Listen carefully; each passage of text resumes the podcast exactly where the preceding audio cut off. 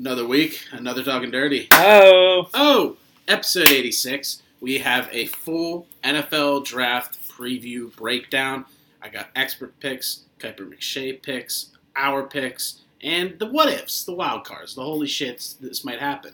Um, over in the MLB, we got Trevor Bauer and Fernando Tatis having a little uh, disagreement, and it's hilarious. Um, over in the NHL, Sidney Crosby's breaking more records. In the NBA, Kevin Love is having a temper tantrum. Um, over in pop culture, uh, I have a little review for the Mortal Kombat movie. Uh, also, we go through the Oscars for 2021, the winners, um, and then over in TV, the finale for the Falcon Winter Soldier, and of course, jams of the week. So with that, take it away, Ryan. the pick is in. Ooh. And with the first overall pick in the 2021 beer draft, the hand select talking dirty koozie. Wow, Yeah, wow, I had that on my mock. yeah, dude. I don't know where I was going with that, but anyways, koozies are a good way to keep your beer cold and your hands warm. So we, you can order one from us, seven dollars a piece. It has our logo on. It's super cool. It helps us out. Uh, so DM us if you're interested. Seven dollars for a koozie. For sure. And with for that sure. being said, let's get into it. you. All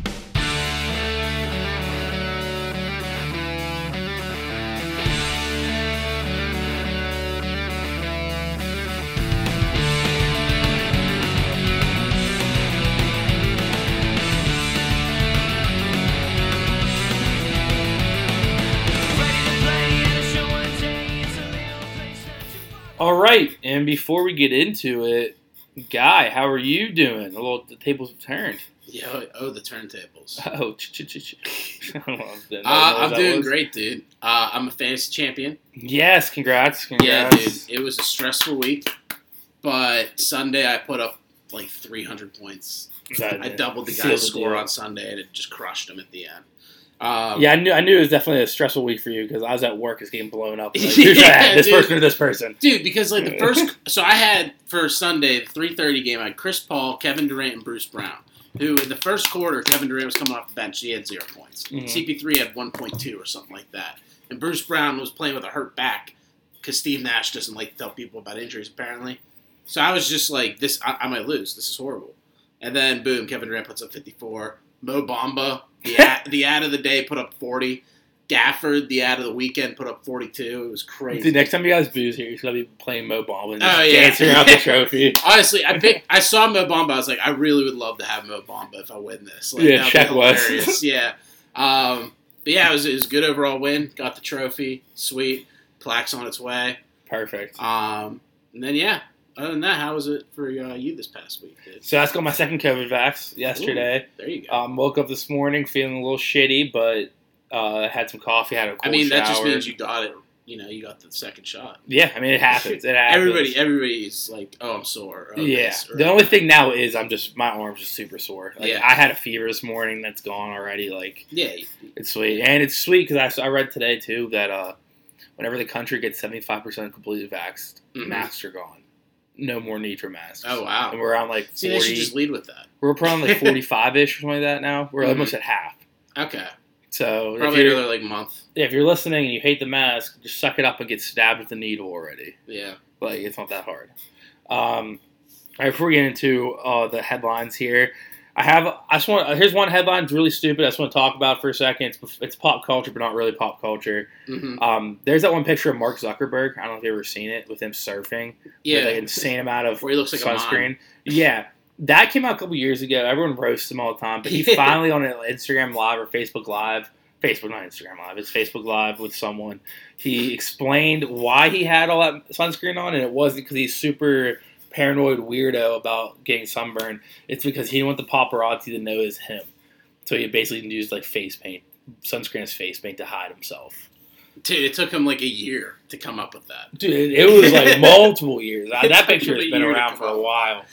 Um, so yeah, I just wanted to talk about that real quick. 'cause That's funny. That's I love it. hilarious. Yeah. And we've got some miscellaneous sports news here. Uh, and from the fighting world, we had three quick things this past weekend: Usman versus Masvidal. I don't know if you saw that knockout. That was insane. Wait, is that where the guy like his leg shattered?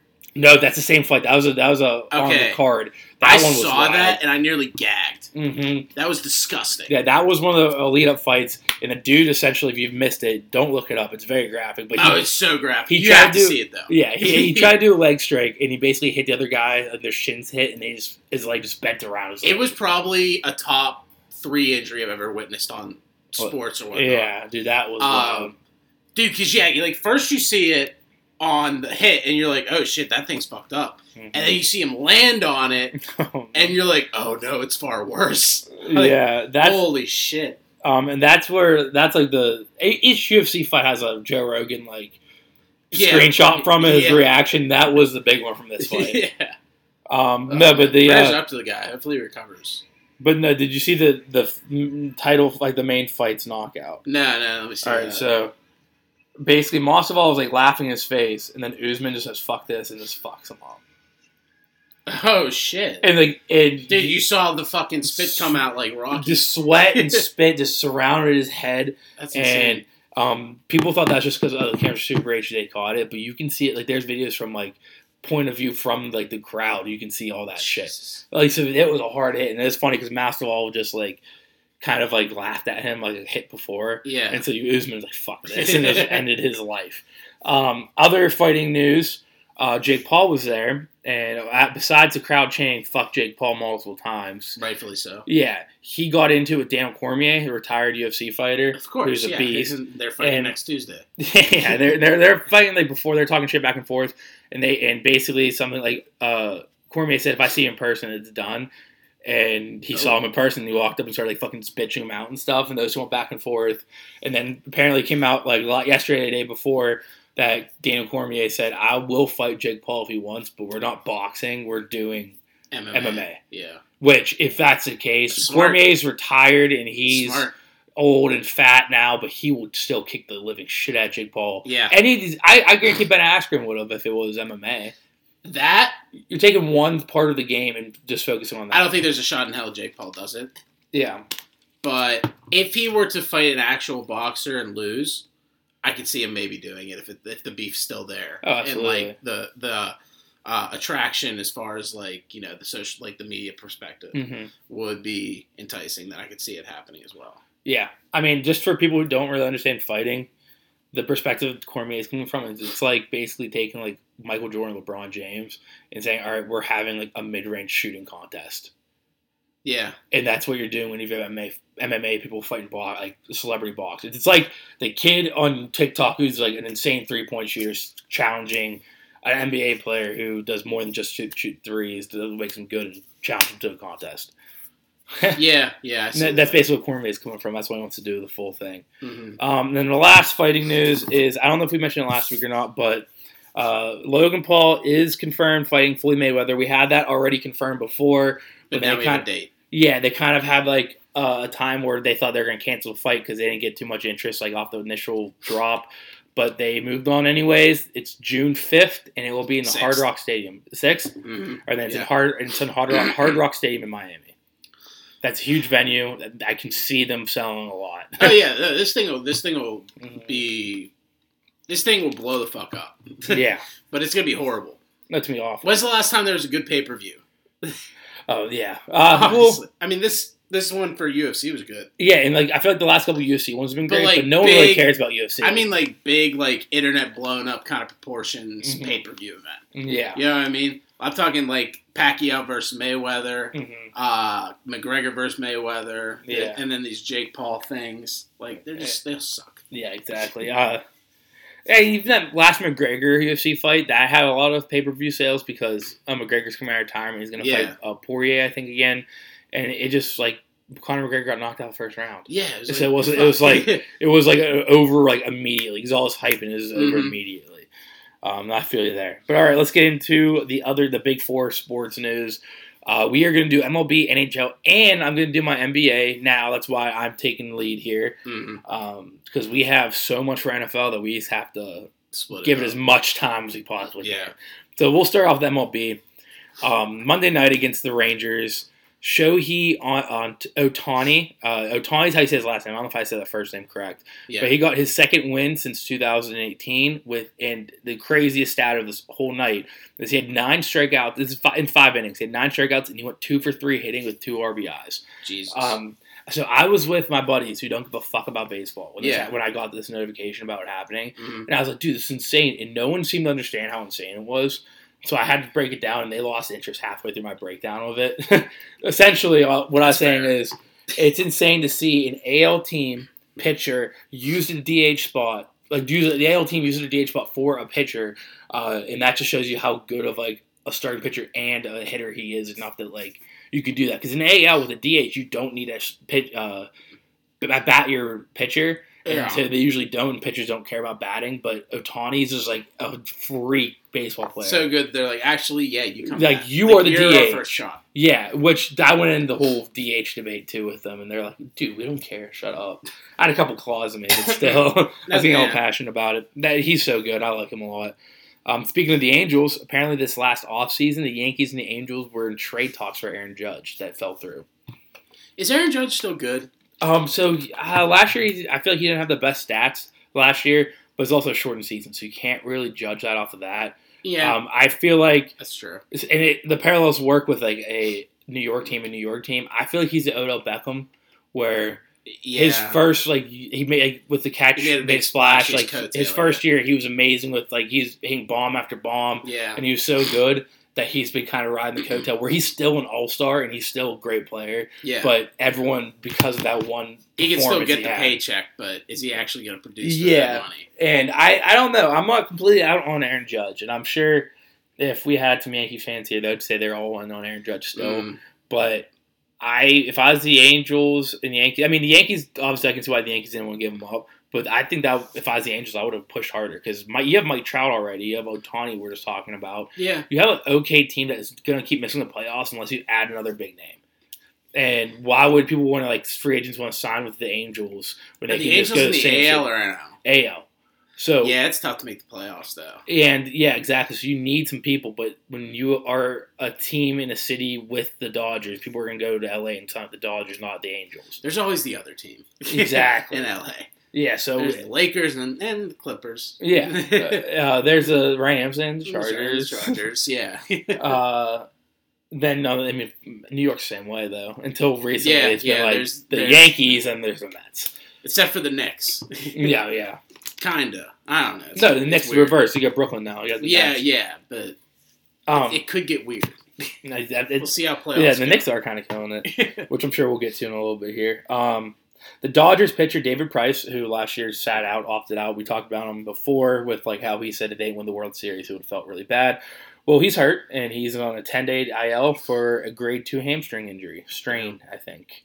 Um, so he's back for the Dodgers this year, and he'll be back shortly, but he's out for the meantime. Um, Rockies GM Jeff Bridich steps down uh, as GM after a shitty start for Colorado.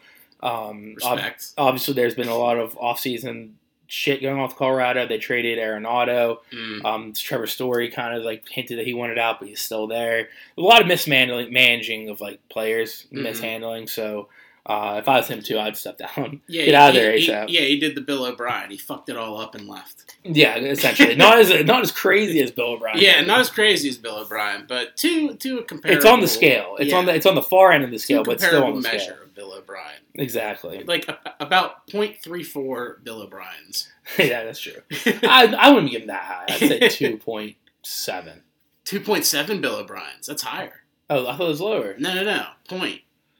You're saying 0.27. You said three or so. I said 0.34. So you mean 0.27. Oh yeah, I meant two point two seven. Yeah. Okay. Oh, never mind. I'm three point three four is Yeah. fine. I thought you said three point four. I'm like, No, yeah, pretty yeah, high. we're talking we're talking percentage of percentages of one Bill O'Brien. Okay, yeah, that, that's definitely it. That's just the end of O'Brien. the end of the end. Um, all right, this one, I don't know how you feel about this. Uh, I have my thoughts on it, but we'll, I'll see. If, I don't even know if you heard of it yet.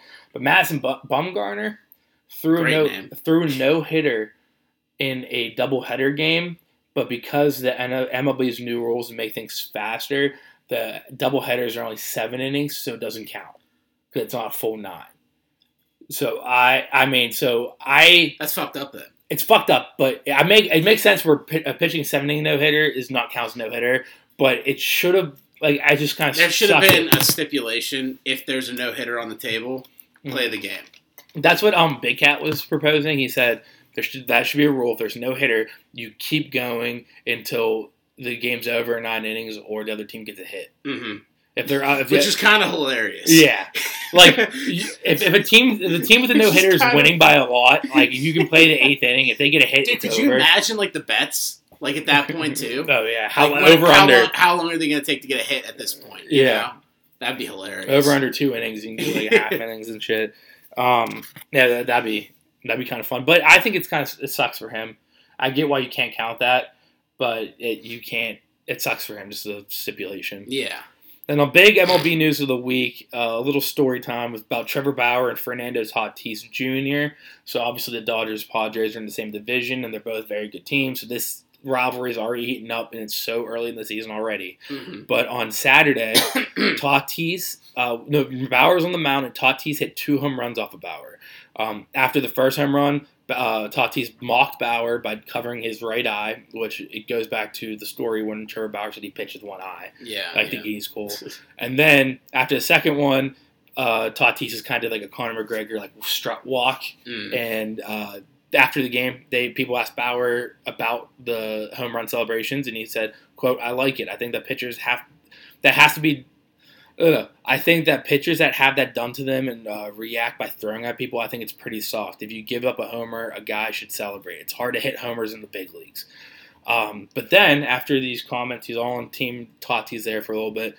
Um, there was a video on Twitter where a guy broke down like slow mo of like the second home run, and you can see right before the pitch as the catcher starting the signs that Tatis looks down and looks like he's looking at the catcher, Mhm. and which to know he knows the next pitch is coming, and he smacked it.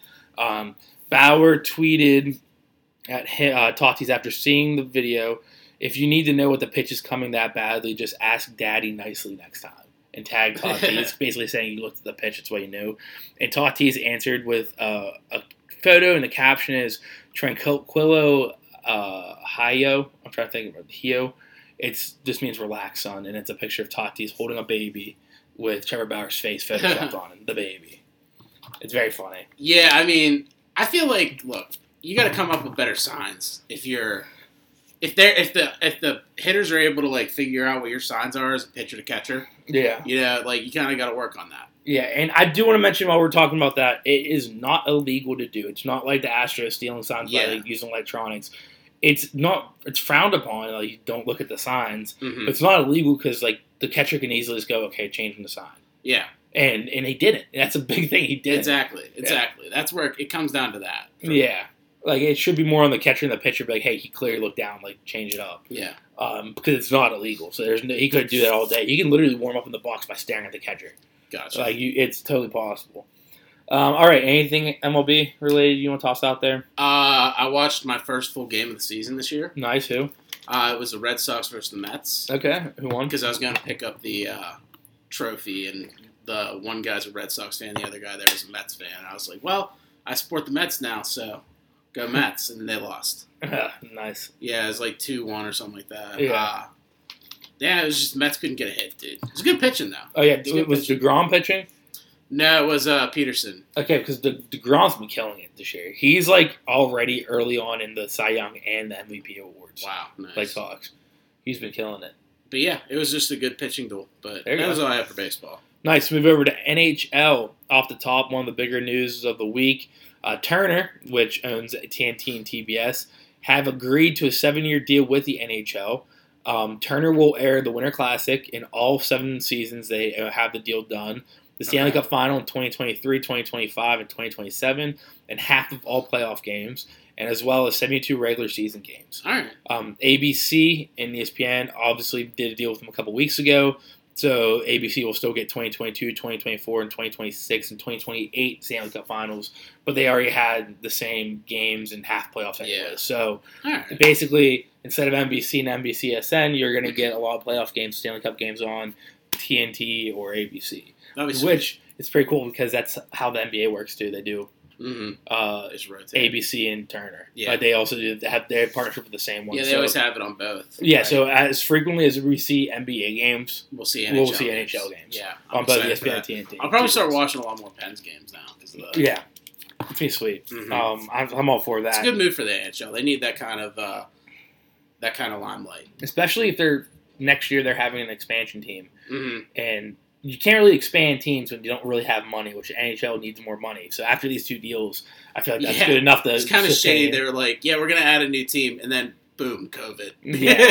So we're adding a new team already hurts you financially. Like a Yeah. pandemic, even worse. It even makes it worse. Um, but I'm yes, I'm glad to see NHL thriving out here. Um, Black uh, Blackhawks forward Andrew Shaw retires after just ten seasons. He cites concussions as the main reason to his early retirement. I mean, you know, you got to do what you got to do. hmm I Respect agree. to the player. It's good for him for pulling out when he when he can. Yeah, I mean, if you think your body's at risk, you should leave. That's just the way it is. Yeah, Ovechkin misses his first game due to injury since 2015 on last Saturday. That's crazy. I didn't know he's been body. that durable. Yeah, so he he missed games to er, earlier this year. He lost. He missed two games for protocol. He wasn't. He Mhm. didn't get COVID, but he had protocol, so he had to make sure he tested negative. So he missed games because of that. That think he might miss games because like personal reasons in the past. But this is the first injury related miss that he That's had wild. since 2015. Yeah. So that just shows you how durable Ovechkin is and why he deserves to be considered one of the greatest to ever play. Because the best ability is what? the best ability is Durability. and availability. Same thing. Availability. Yeah, same thing. They're like both, they're both abilities. Exactly. All right, and the last big news from NHL, uh, our Penguins. Uh, Saturday, Crosby clinched his 16th straight season, averaging at least one point a game. Only other players that do uh, do more than 16 consecutive seasons is Wayne Gretzky and Gordie Howe, and the only other person to do the first 16 seasons of their career with this uh, feat is Wayne Gretzky. Wow. Um, there's a bunch of people who have um, 16 plus seasons with more than one point, but not consecutively. Gotcha. There's a big list of people who did do it, like Mario and all them, but not consecutive. So it's basically right now it's just Gretzky and Crosby and their- own little, I and Gordie it. Howe and their own little like tier. Yeah, I love that. Yeah, same. I mean, obviously we're homers and love Sid, but he's one of the goats. Mhm. I, I I hate that argument. He's not. All right, anything hockey related you want to mention? Ah, let's go Pens. Pens are in first place right now. Our division. Oh, nice. They did get it. Okay. Yeah. I, I heard last I heard they were like one below or they needed a loss or something. Yeah, actually, since um since the season's almost over, I'm gonna pull up the standings and see where we're at here. Um, so far, out of the Central Division, we have three teams clinch it: the Hurricanes, Panthers, and Lightning. So essentially, the last spot is still for grabs. There's only like six games left Mhm. for everyone, and the Preds are ahead the Stars by two points. So that's gonna come down to the wire. Um, for some reason, the our East Division is not anything's clinched, but we have actually the Capitals. I lied. Capitals took back first place last night. So, we Damn. lost. so Damn. it's Capitals, us, Islanders, and Bruins, and then it falls off to the Rangers. The Rangers are 58 points and Bruins 62. So there's still some shuffling that can go around there. From the Canadian division, um, it seems like the top teams are already set, but there's no uh, clinched yet. But it's Maple Leafs, Oilers, Jets, and Canadiens. And finally, in the West Division, three of the top four are already clinched. The. Knights, Avalanche, Wild, and then the Blues and the Coyotes are one point apart with only like six games left. So that's going to be crazy. Uh, some of these Gotcha. divisions are coming down to the wire. All right. All right, let's go to NBA headlines. First off the top, the Clippers signed DeMarcus Cousins for the rest of the season. So he's current. He's officially on. yeah, I mean that's expected. You know? yeah. Figure. I wish. I wish. they were definitely going to do that. There's no way. It was a little bit there. The Heat were going to go sign Demarcus, and I would have been okay with that. According to Commissioner Adam Silver, um, about seventy percent of the players in the league are fully vaccinated. So as of right now, they have zero plan to do a playoff bubble. Which Okay. I agree with. Yeah. And I have uh, get back to normal with the playoffs and have some fans there. It'll be fun. Um, and the last big headline we get injuries, players week in the deep three. It's a trivia question. Ooh. Okay. It's a trivia got? with you, and I think you're going to get this one. And I know I say that a lot, but say that, but we'll I- see. I, I think I think you're gonna. So last Wednesday, when we recorded last week's episode, Damian Lillard passed Jason Kidd on the all-time threes list to crack the top ten. Can you name three more people out of the nine that's in, fr- in front of Dame? Can you name three people that are ahead of Dame? For Um, top ten uh, threes of all time. And let me finish here. If you get more than three before getting your three strikes, I'll give you each one you get right. I'll give you a hint for next time I do trivia. All right. Um. So you just need need to name three. Doesn't matter the order. Steph, Steph, correct. He's number two. Jordan. Strike one. Fuck. Jordan really shoot shoot threes that much. Nah. Um.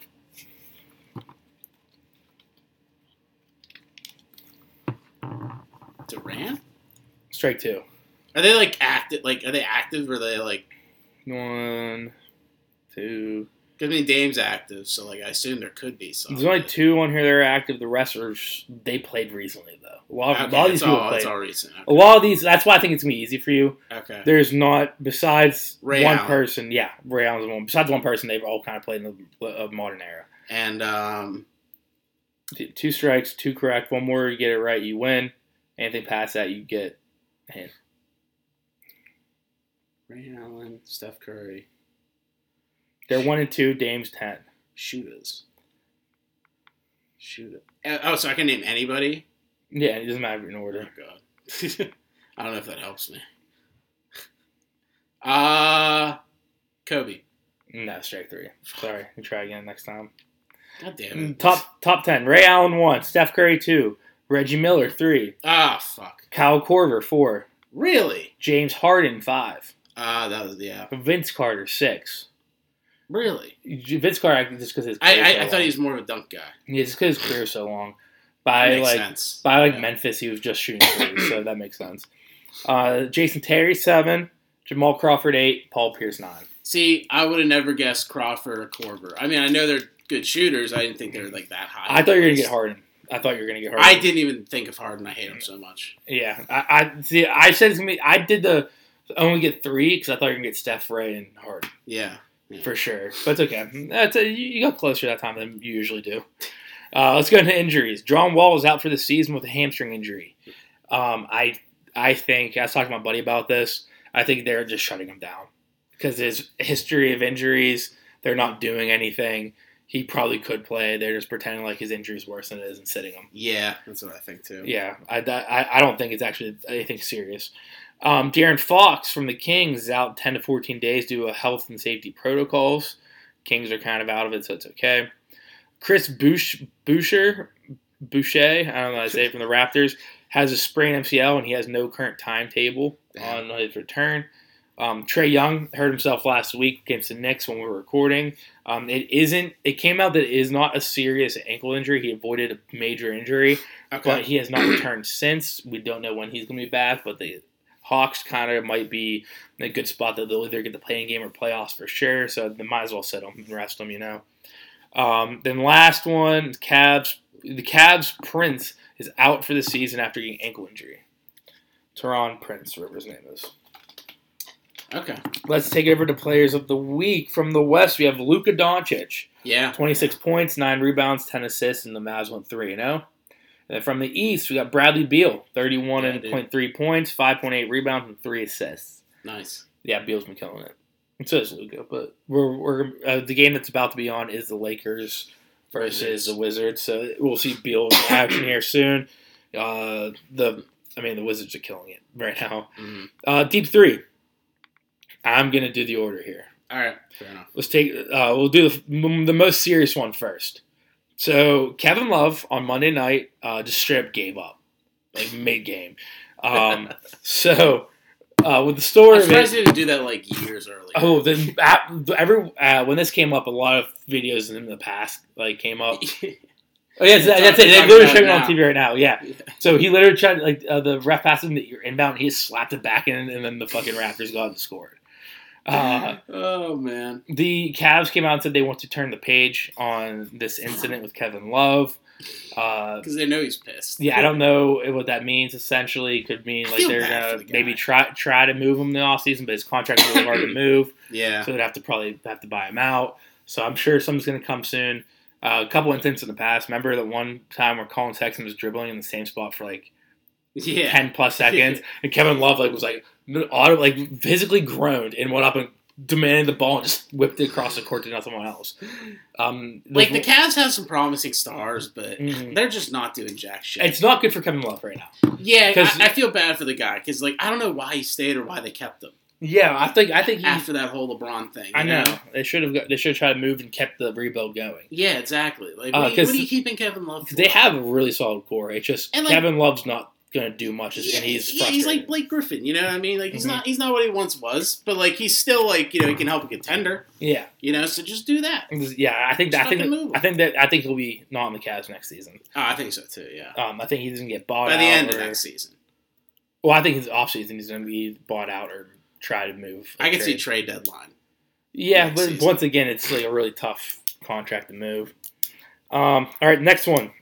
So apparently, like the Lakers and the Heat, Philly is now reportedly all prepared to pursue Kyle Lowry in the offseason. So right now, the three top teams trying to pursue Kyle Lowry are the Lakers, the Heat, and the Philly. And I want to know He's where leaving. you think he'll be the best fit. He's leaving. He's staying. He's leaving. uh, basically, these three teams are the three teams in the, in the trade deadline are trying to go for him. it was who the Sixers. Heat and the Lakers. Where do you think out of those three teams it'll be the best fit, or you want to see him go to the most, or anything? Like I think I, I don't know who the best fit would be, but I know the worst fit would be Miami. And why? Uh, what makes you say that? I think that Miami's got like a good thing going right now. I don't think they need Kyle Lowry to make any major improvements. Yeah, I mean, I'm. I all, feel like they'd have to give up too many pieces based off what because it'd be or it would be a sign and trade. Yeah, no, it'll be most. It's a free agency signing. Yeah. They could because help out the Raptors do a sign and trade, Okay, I see. where they get like a Gabe Vincent or someone like that. I mean, I don't know. I feel like the Heat would have to lose like a lot of players just because of cap like cap situation. You know? Yeah, uh, but he could be a short, small deal. Small deal.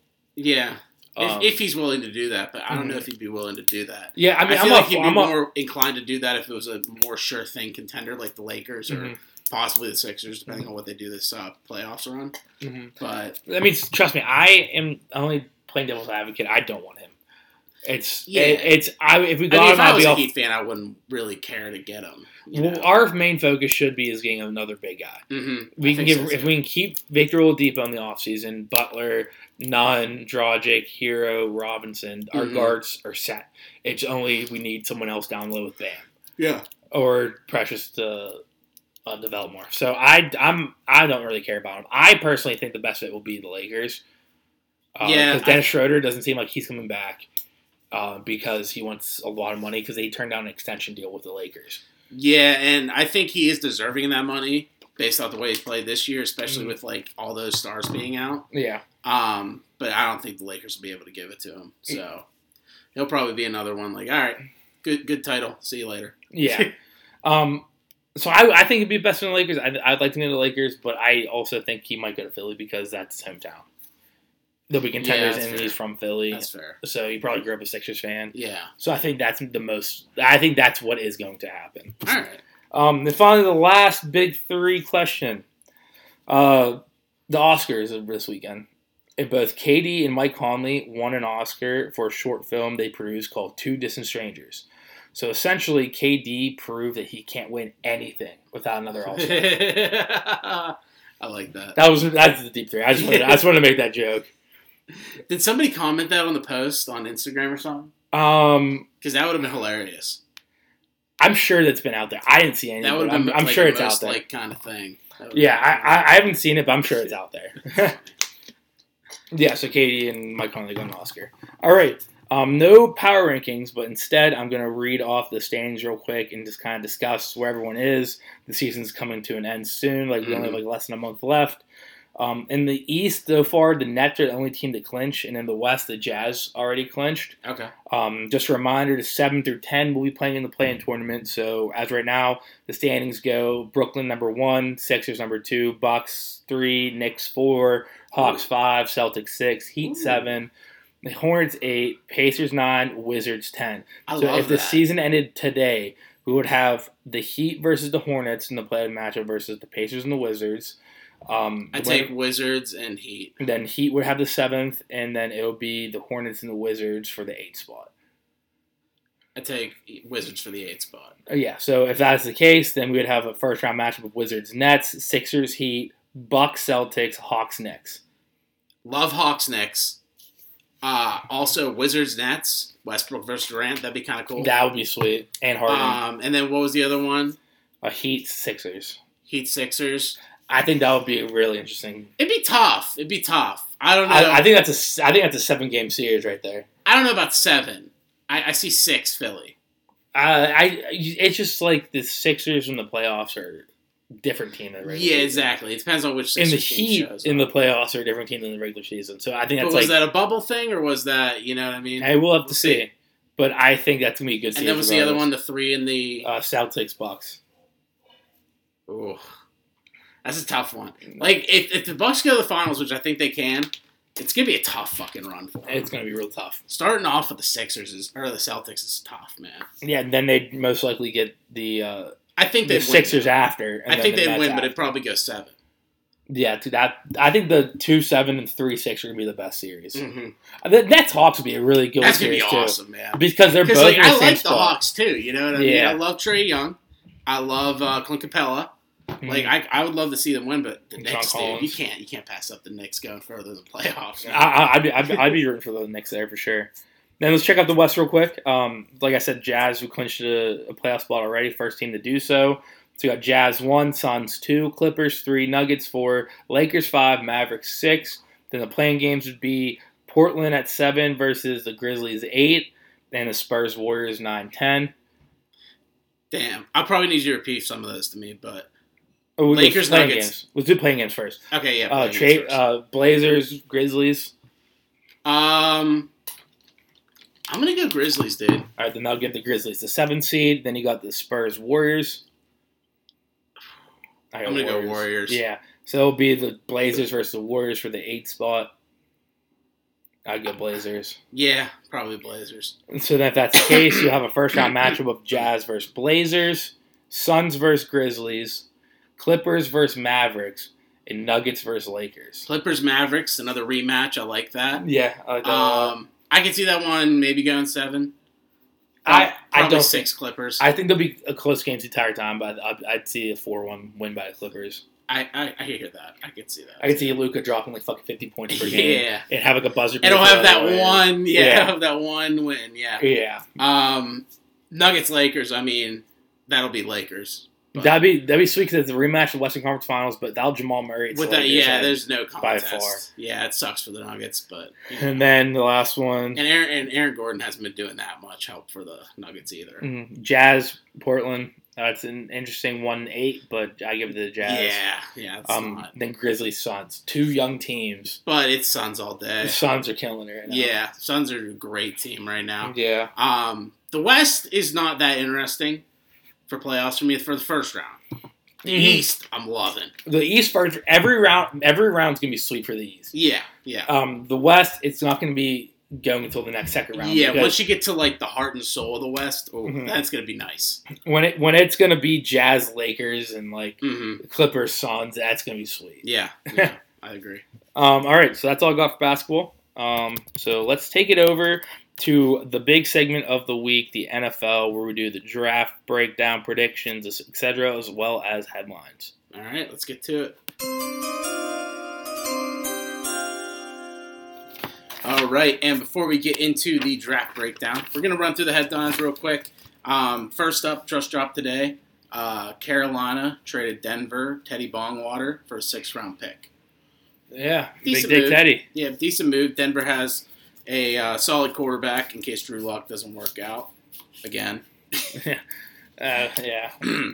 they who's that? Uh, uh, Courtland Sutton. They didn't have him all last year. Nah, That'd be, that's a sweet weapon for Bongwater. Mm-hmm. Yeah, that'd be solid. Plus And Jerry Noah Jeudy, Fant. obviously, and no fan. Yeah. Decent, decent uh, offense there. hmm Um, then so this past uh, so with the draft, everybody's like asking all the coaches and everybody everything about you know what are you going to do in the draft and things like that. so the 49ers are asking him about Jimmy Garoppolo, and they asked him if he's going to be if if he's going to be their quarterback next season, like after Sunday. hmm And Kyle Shanahan said, "quote I can't guarantee that anybody in the world will be alive on Sunday, so I can't guarantee who will be on a roster Sunday. for the time being, Garoppolo is alive on the 49ers roster, and per general manager John Lynch, handling handling the situation as well as possible. So is he threatening him? Is Kyle Shanahan threatening Jimmy G's life? I, I don't know, but my favorite part was I saw that on Twitter, and it was there's also a comment from George Kittle saying, "Don't worry, coach. I'll text you on Sunday, letting you know I'm alive." I love George Kittle. yeah, it's hilarious. dude. Yeah, But yeah, weird, weird way to uh, phrase that. But I get the sentiment. mhm, It's like it, it- he took it asking. to extreme. Yeah. He took it to, to the extreme, but it's basically he's mhm. on a roster. He's a he's a quarterback on the 49ers. Yeah. Uh, next up, the Bucks officially signed everybody again. that sucks. AB is going to play another year. Has a one year deal with the Buccaneers. Do you remember how nice it was like back the first couple months we started the podcast when AB was just in the biz Yeah. for bad shit? Yeah, yeah. And now it's like, oh, he's back. It's like fuck, he got a touchdown in the Super Bowl. He got a ring. Now he's back with the, the same team, and it's John Harbaugh recently came out and said he quote guarantees that Ravens will pick up the fifth year extension on uh, Lamar Jackson. I mean, I figured, right? I mean, I figured too, but don't you think guarantees is like a strong word? yeah, that's very I mean, especially with the play style that Lamar does. yeah. You don't know what's going to Yeah, happen. that's true. I feel like I mean? situations like this, guarantee does not mean guarantee. guarantee it. Like, I, I feel like guarantee does not mean guarantee in like, this like, context. what if, like, God forbid, me, I mean, no, as a football fan, God forbid, but as a Steelers fan, hopefully, yeah, he goes out and like tears his ACL. Like, yeah. then do you You really don't want that to guarantee happen. that? Yeah. What if he just doesn't play the same he did the first two years? What if he like throws the ball f- fantastically, but can't run? Like it's just the reverse of everything. It's just the reverse of everything that's happened. He's not mobile at all. He can't even move out of the pocket. and then that offense is the whole game plan's out the window. They're like, I don't know what to do. Um, and then Atlanta is apparently uh, trying to move Julio Jones this offseason. It's a good move. Yeah, I think he's I think he's watching Game of Thrones upstairs. Yeah, I, I guarantee this comes through. It's just funny because it's like dramatic music yeah. as you're as you're reading Julio Jones. Uh, people But yeah, I, I think it's a good move though. I mean, Julio Jones, he injur- injuries are just like ruining this guy's career at the end of it. Mhm. Um, but I think if he's like if he goes through like a crazy power team, he'll be fantastic. I I don't think he'll be bad at all, and I don't think it'll be a Mhm. bad move for the Falcons either. Because I feel like the Falcons had their window. They they gave up the twenty eight to three lead and lost, and that's their window shutting. So now they need to restart. I'm trying to think of what would be wild, and Green Bay's kind of coming to mind. Yeah, New Orleans is coming to mind too. yeah. But if you put them on with uh, uh, uh, out there with another top receiver, that's Oh, just gonna be over. Yeah, It's gonna he- over. he's like a much better version of AJ Green. Oh yeah, insanely. Like, Um, yeah. But yeah, so we'll see what they decide to do, how they're going to draft, and you know maybe we'll be able to decide if they're going to do it sooner than later. Um, for the Steelers, though, some bad stuff. One, their cornerback Justin Layne was arrested in Ohio for having a loaded gun in his car. Yeah, dumb move. Dumb move. But- I mean, it's not like he was like big, but I was gonna say what? It's not gonna be. Uh, that's not that detrimental to us. yeah, yeah. Uh, the bigger one though, offensive lineman Marcus Gilbert announced his retirement. Oh, damn. So, so we literally have no line. Yeah, it sucks. We have no you line DeCastro? whatsoever. Yeah, we have like David DeCastro. That's it.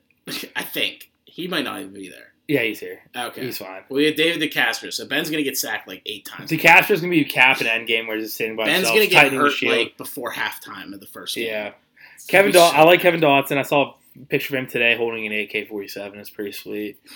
Um, we have Feiler. We have Banner. It's gonna be bad.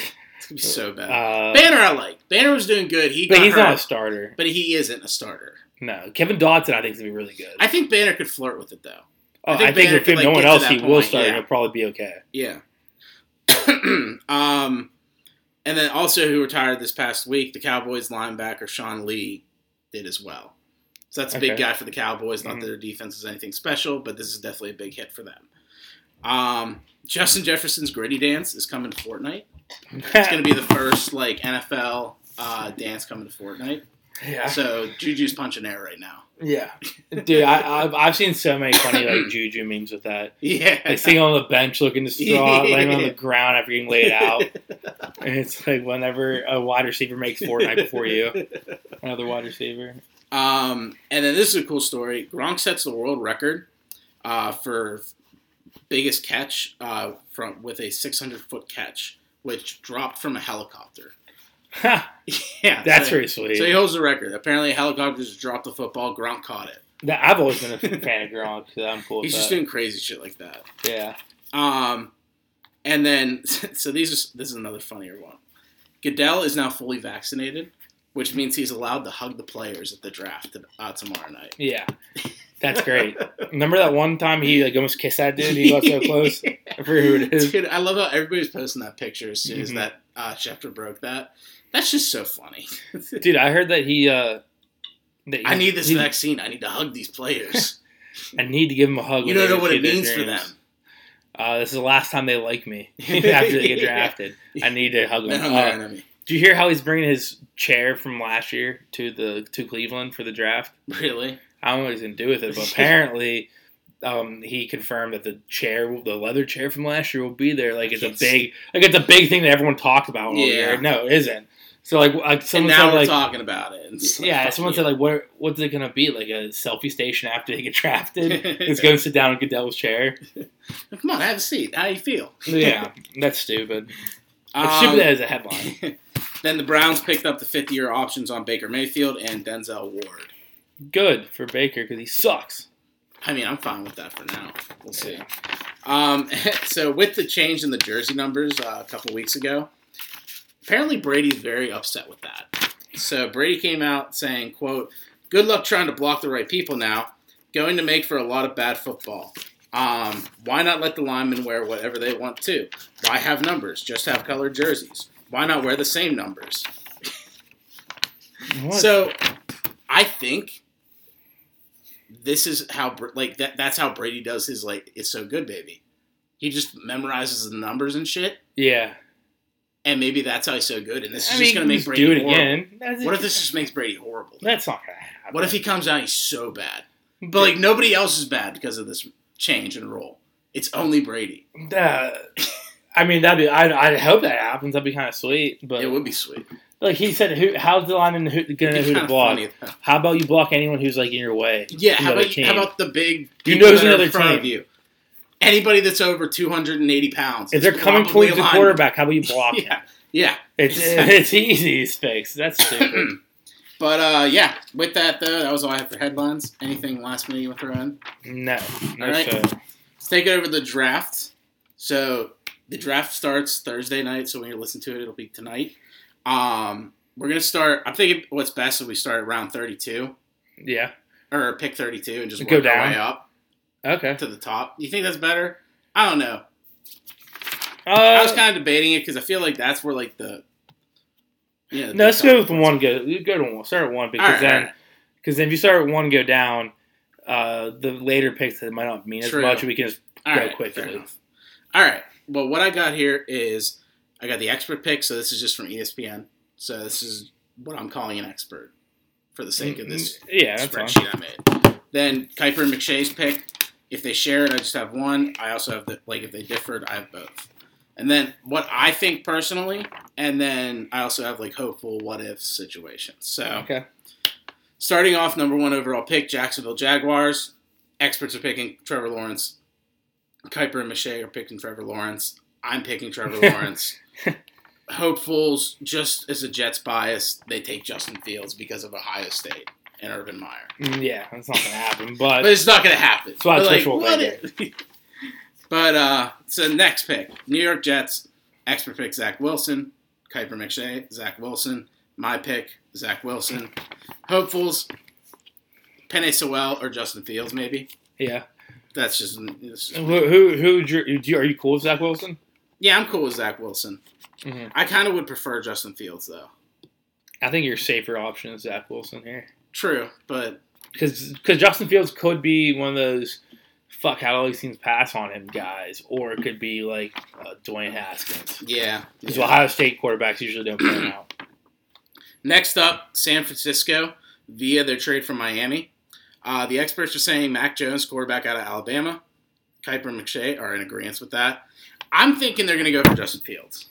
Hmm. I think Justin Fields would fit better with that offense. Yeah.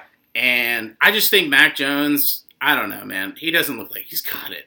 I feel like the Patriots might make something out of him, but um, we'll see about that one. I, I think I heard that there's uh, the personnel and Shanahan are in greens on two guys, hmm and it seems like Shanahan wants one, and the, the rest of their team wants to have someone else.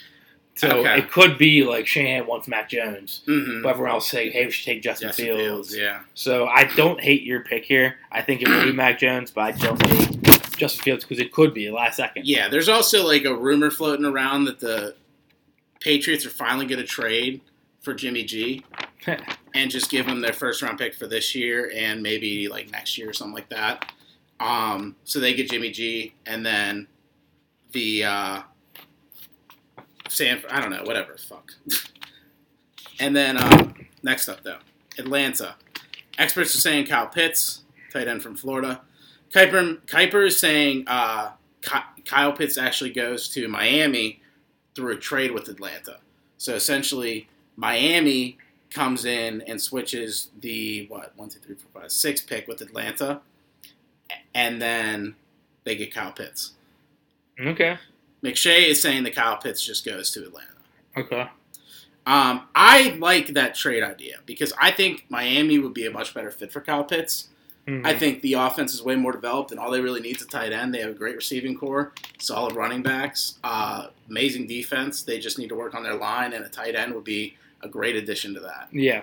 Um, do you Um, think that they would have to trade up though? I think they would because Kyle Pitts, dude, he is a talent. Mhm. Um, but I hear what you're saying because like all you really got in between is just Cincinnati. Yeah. I mean, Atlanta like if he's there, is Atlanta gonna take Kyle Pitts? You think? I, I I don't know. I don't know. Um, Because they could go for a quarterback too, like, I like think Trey Lance. I think something. Atlanta would be better off with a quarterback. I think so too. which I'll get to that next. Um, other crazy what ifs, kind of going in.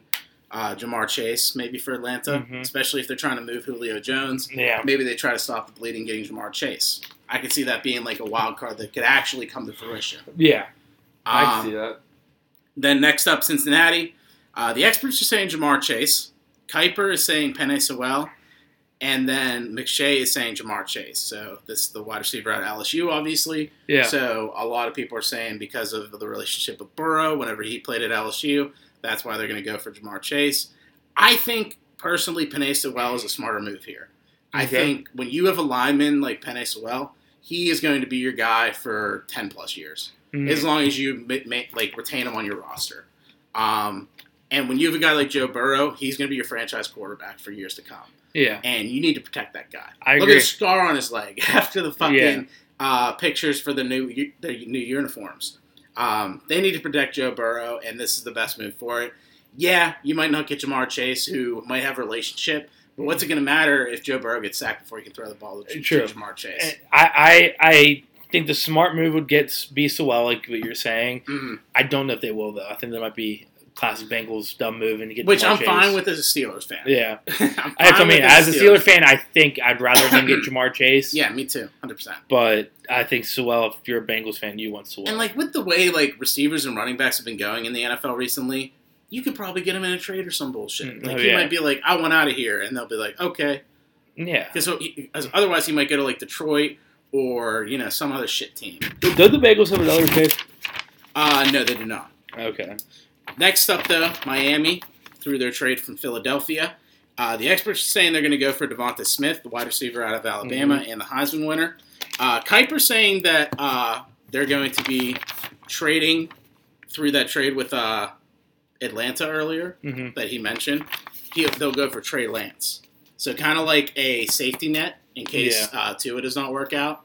I don't think that's a bad idea. I don't think that's really. Well, no, that'd be the Trey Lance would go to Atlanta, right? Or yeah, Trey Lance would go to Atlanta. Yeah, that's what I mean. So yeah. Miami would either get Kyle Pitts or DeVonta Smith. Yeah, Kyle, yeah, fair, they get Kyle Pitts. Trey Lance going to Atlanta, that'd be a solid move for them, I think, because Matt Mhm. Ryan, he's coming to the end of his career. Yeah. That's a good move for them to make. Uh, McShay saying DeVonta Smith, though. hmm I'm thinking they go for Mac Jones. I could see Mac Jones like, I could see him killing it there for some reason Where? In, in Atlanta. Oh yeah, yeah, yeah. And so I'm assuming that, that that trade for Kyle Pitts goes through, and then they go for Mac Jones. okay. I could see that being a thing. So you so you're saying Mac Jones won't go to San Fran and instead he'll go to Atlanta? Yeah. Okay, I can see that. Um, other options, what if like maybe Penei Sewell falls, and Yeah. then they could get Penei Sewell good coverage for uh, Matt Ryan. hmm Pretty solid move for whenever they do have to move on from him, and they can just bring in a rookie, and he has some solid uh, blockage. Next up, though, Detroit. Uh, the experts are saying Penei Sewell. Um, real quick though, would you? I'm just getting back to Miami. If you don't do the Kyle Pitts pit thing, um, they're saying DeVonta Smith. Would you go DeVonta Smith over uh, Ja'Marr Chase? Because I feel like so DeVonta Smith obviously had. If a I'm great year. Atlanta, right? No, if you're if you're Miami, say If that. I'm Miami, So say the Kyle Pitts thing never happened, then Kyle Pitts is in and Atlanta, Ja'Marr Chase is and it's basically DeVonta Smith or Ja'Marr Chase. Uh, if I'm at, if I'm Miami, Yeah. I'd go Ja'Marr Chase. I think so too. I think Devonte I- Smith is going to be good, but his size His is size a is big such a liability. Yeah, because he's going to be a yeah, bust. I'm rooting for the guy to do good Mhm. because, like, you know, that's like a thing. You know, like I hope, like, you know, he, he aspires past like all of the adversity coming against him as far as his size. Yeah, But like from a owner standpoint, you got to go with Ja'Marr Chase. it- it's a it's a safe bet versus a risk. Mhm. And when you're picking the top six, you Yeah. need to have a for sure thing. Exactly. Um, next up, though, Detroit. Experts are saying Penei Sewell, the tackle from Oregon. Kiper is saying Ja'Marr Chase goes to Detroit. And McShay is saying Jaylen Waddle, the wide receiver from Alabama, hmm opposite of DeVonta Smith, goes to Detroit. Um, I'm thinking DeVonta Smith is a safe bet for here. Yeah, I think it's funny because all four are different. Yeah, yeah. Um, I think DeVonta Smith on Detroit. That seems like something they'll do because I think that Ja'Marr Chase will already be off the board, and from that point on, I don't think you, I don't think you buy low for Jaylen Waddle. I think you just go for DeVonta Smith. You see what he can do. A lot different than Megatron, what you, you you were used to back in the day. But with Jared Goff, I mean, he's not going to be throwing him like down the field, really. Mhm. So, like, I mean, if DeVonta Smith can get open, DeAndre Smith, DeAndre Swift is going to make the offense interesting as well. Oh yeah, I forgot that. I, I don't think that's a bad move for them. I don't think so either. Uh, next up, Carolina. Experts are saying they're going to go for Caleb Farley, the cornerback from Virginia Tech, who actually tested positive for coronavirus, so he's not going to be attending the draft. Okay. Um, the Kiper is saying that Carolina is going to go for DeVonta Smith, and McShay is saying that they're going to go for Patrick Surtain the second, who's actually a legacy player. Okay. His father played in the NFL as well. Okay. Um, I think Patrick. What position does he play? Uh, I think uh, corner. Yeah, Okay. He was the cornerback at Alabama. Okay. I think the uh, Patrick Surtain the second is the best defensive player in the draft. okay. I think that Carolina should easily go for him, and that can make their defense some hard hitters and great zone coverage. They could have great coverage in their secondary with this addition. Um, all they need to really start building on from that point on is their front seven. Um, and then you already got a decent offense with Darnold, McCaffrey.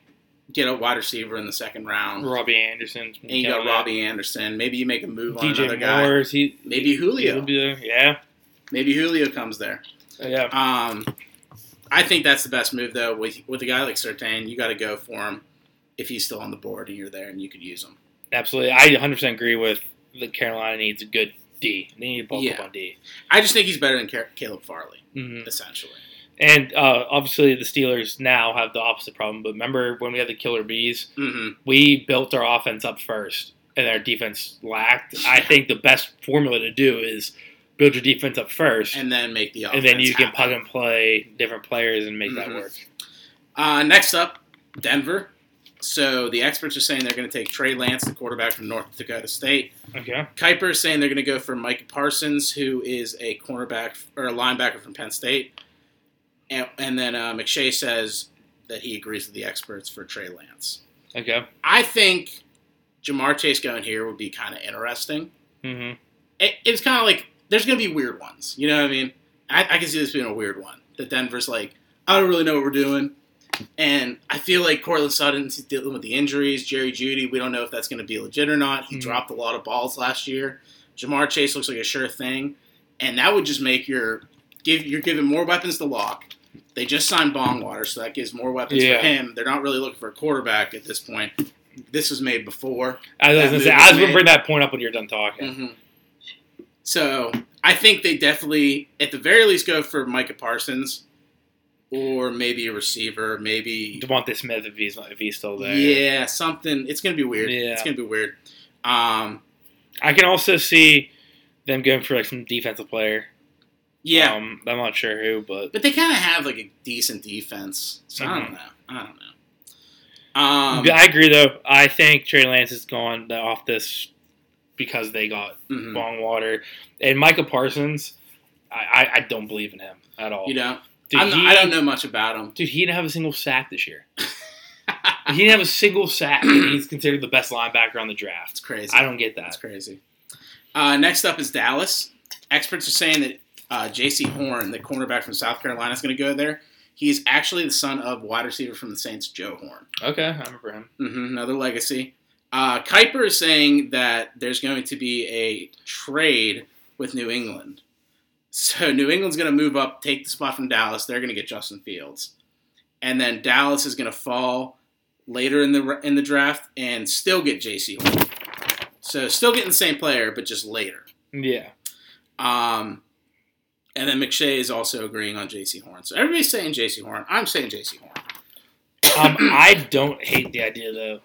I mean, I hate Of the trade? I, I can see that happening. Yeah, I could too. I could think too. 100. percent um, I can see that being a first round trade where because I think the Patriots are looking at Justin Fields. Mhm. So if they don't think he's going to be there by the time they're up, then I think that's a safe bet for them. Yeah, yeah. Um, and like Dallas, they need a corner. They need they need defense. Yeah, absolutely. bad, Yeah, bad. their defense is So they so definitely bad. have to go defensive in this draft. Uh, next up, New York Giants. Uh, experts are saying Jaylen Waddle, the wide receiver from Alabama. Uh, Kiper is also in agreement with that. McShay is saying that there's a trade with the Giants and the Patriots here, Mhm. where the Patriots move up to this spot, get Justin Fields, and then the Giants move down. And instead of getting Jaylen Waddle, they go for Jeremiah Owusu Koramoah, who is uh, where is he? Where is he? Where is he? What is he? Fuck! I thought I had this guy down. Who? Uh, Yeah, he's on the back. He's a linebacker. Oh. I forgot about the back. He's a linebacker. Okay, I, I just didn't know what Hmm. position he played.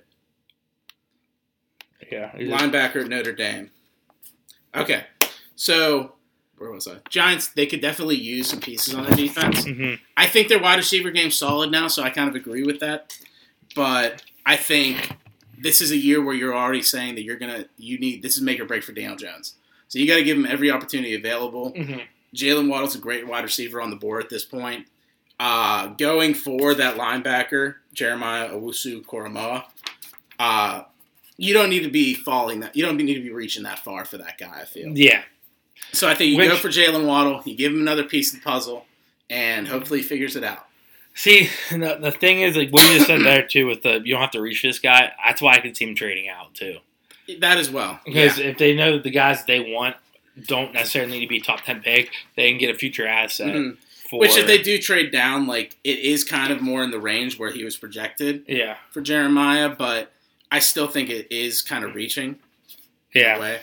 To me, what if you only trade down one, two, three, four spots? Yeah, but then Jeremiah's coming in three spots below that where they would trade to. Yeah. At least from the experts. hmm Um, next up, though, Philadelphia from the trade from Miami is up. Uh, experts are saying they're going to go for Patrick Surtain the second. Uh, Kiper is also in agreement. McShay is saying that he's going to go. They're going to go for Micah Parsons because in his situation, Surtain would have already been taken. So since my situation, I was saying Caleb Farley because he wouldn't have been taken by that point. So Mhm. I think this is where Caleb Farley would go to Philly and kind of like follow suit where Philly always gets burned in the drafts. yeah. They get burned again. yeah. I mean, yeah, I think if they go Caleb Farley or Micah Parsons, that's not Mhm. me. It'll be CeeDee Lamb part two. Yeah. Yeah. I agree. Next up, the Chargers. Uh, the experts are saying Rashawn Slater, the tackle from Northwestern. Kiper is in agreement with that. McShay is saying they're going to go for Penei Sewell because he'll be available at that point in his board. I don't think he's going to be available at this point, so I am saying they're going to go for Rashawn Slater. Yeah, I mean, regardless, you need a good tackle, Mhm. some good line for Herbert. You Yeah, know he's you got to protect Herbert. You know he's the guy. He already has weapons. You just need a line Mhm. around him. That offense works. Exactly, exactly. So that's that was pretty clear cut dry. And I was Um, telling you, off, I was saying this off the pod too. First round lineman, you can already count him in as a, a solid starter most Yeah. times. Next up, Minnesota. Experts are saying they're, they're going to go for Christian Darrisaw, the tackle from Virginia Tech. Uh, Kiper is in agreement. McShay is saying they're going to go for Sean Slater because everybody else fell. Hmm. I think he's going to go. They're going to go for uh, Darrisaw as well. Yeah, I mean, like just because Slater would have been gone the round before. In similar situation, on your board. their wide receivers are set. They got Dalvin Cook. They're set there. Even the Mhm. backups killing it. Whatever Mhm. his name was again. Can't remember off the top of my Uh, head. uh, oh, don't, oh. Yeah, I know it because Matt, Mattison? yes, yes, Teza, Mattison. yeah? Mattison with T's. yeah. um, their defense, they did lose Patrick Peterson, but I think their de- defense will still be viable. Mhm. Their front seven's pretty good. Um, so yeah, I mean, if they're not gonna, I can see them surprising maybe with the corner if there's Mm-hmm. like a good one available that late. Yeah. But considering I don't think there's going to be a good one available that late, they're going to go with the lineman to help protect Kirk Cousins. Yeah, I mean, obviously, Kirk Cousins isn't the guy, but at the same time, that's you're not gonna got. you're not gonna get you're not gonna draft any of the good quarterbacks at this point, really. Mhm. So you might as well. Um, experts for the Patriots are next. Uh, experts are saying Justin Fields, the quarterback from Ohio State. Kiper is saying Jaycee Horn from, or no, that's the trade. Sorry. And then, so Kiper is saying that they're going to go for Jaylen Waddle, Yeah. and then McShay is saying uh, No, they're going to um, go for Justin Fields. Kiper saying uh, Justin Fields. Is he? Oh said yeah. he's a trade. Wow. His thing was a trade. Uh, Jaycee Horn will be there for Da- Yeah, Dallas. You're right. You're right. Justin Fields will go to New England. Sorry, I probably could have like typed this up more. And I, I, I actually, I actually know what you're doing. so- Yeah, yeah. I, I'm just not. You're, you're just not remembering what your notes are, but I'm, yeah, I'm picking up was what in your notes. space when I was making. I was like, "This is brilliant," No, and you, then you, I'm trying to remember it now, and I'm like, "Oh wait." no, I mean, I um, don't beat yourself up. I actually think you, what you did is good. Okay, So I, I, I understand. I will take that and run with it.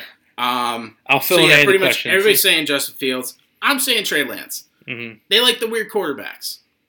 Yeah, I think I think that's going to be it. But I didn't know the whole story with Cam Newton and Justin Fields that you were telling me earlier. hmm So I, I'm kind of leaning Justin Fields now. Yeah. So the story was I said it off pod. Mhm. Um, apparently, back in the day, there was like a quarterback camp that Cam Newton was at, and Justin Fields was also there as like a high school student. And at one point, he's like talking to someone. There's a video of Cam Newton come behind saying, "This is the best quarterback here." Yeah, So I there's see a- shit already like history with those two. Yeah, and they'll like play the tape again, hmm and they'll be like, "Look at it now!" Like, Mhm. um. So yeah, I I was leaning Trey Lance earlier, but I could see that happening Yeah. for Justin Fields. I mean, if Justin Fields isn't there, if Justin Fields isn't there, which where do you have Justin Fields? Is it before or do you know? I had him going to San Fran.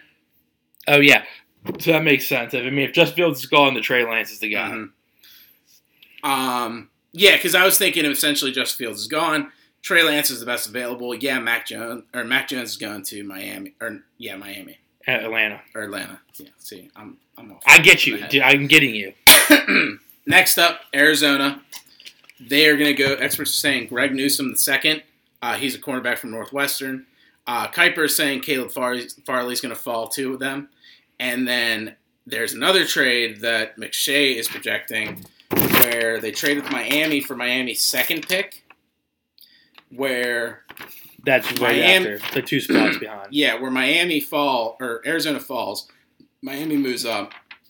So Arizona falls down and takes Caleb Farley as well. Hmm Um, so that's kind. Of, so they kind of agree. They it's just trade is what makes it a little bit different. Yeah. You just you know They're toss- both saying Caleb Farley. on it. Yeah, they're both saying So Carlos. yeah, I agree, Caleb, Caleb Farley. But there's Yeah. going to be a trade. Yeah, they're gonna get These him, but just not wild. right These away. guys are wild. Um, How can you predict trades? That's Mhm. wild. But my if Miami went to that spot in McShay's projection, Miami would go for Alijah Vera Tucker, who is the no, that would, he's the guard from USC. I think you're saying that guy is going to Arizona. Caleb Farley is going to Miami.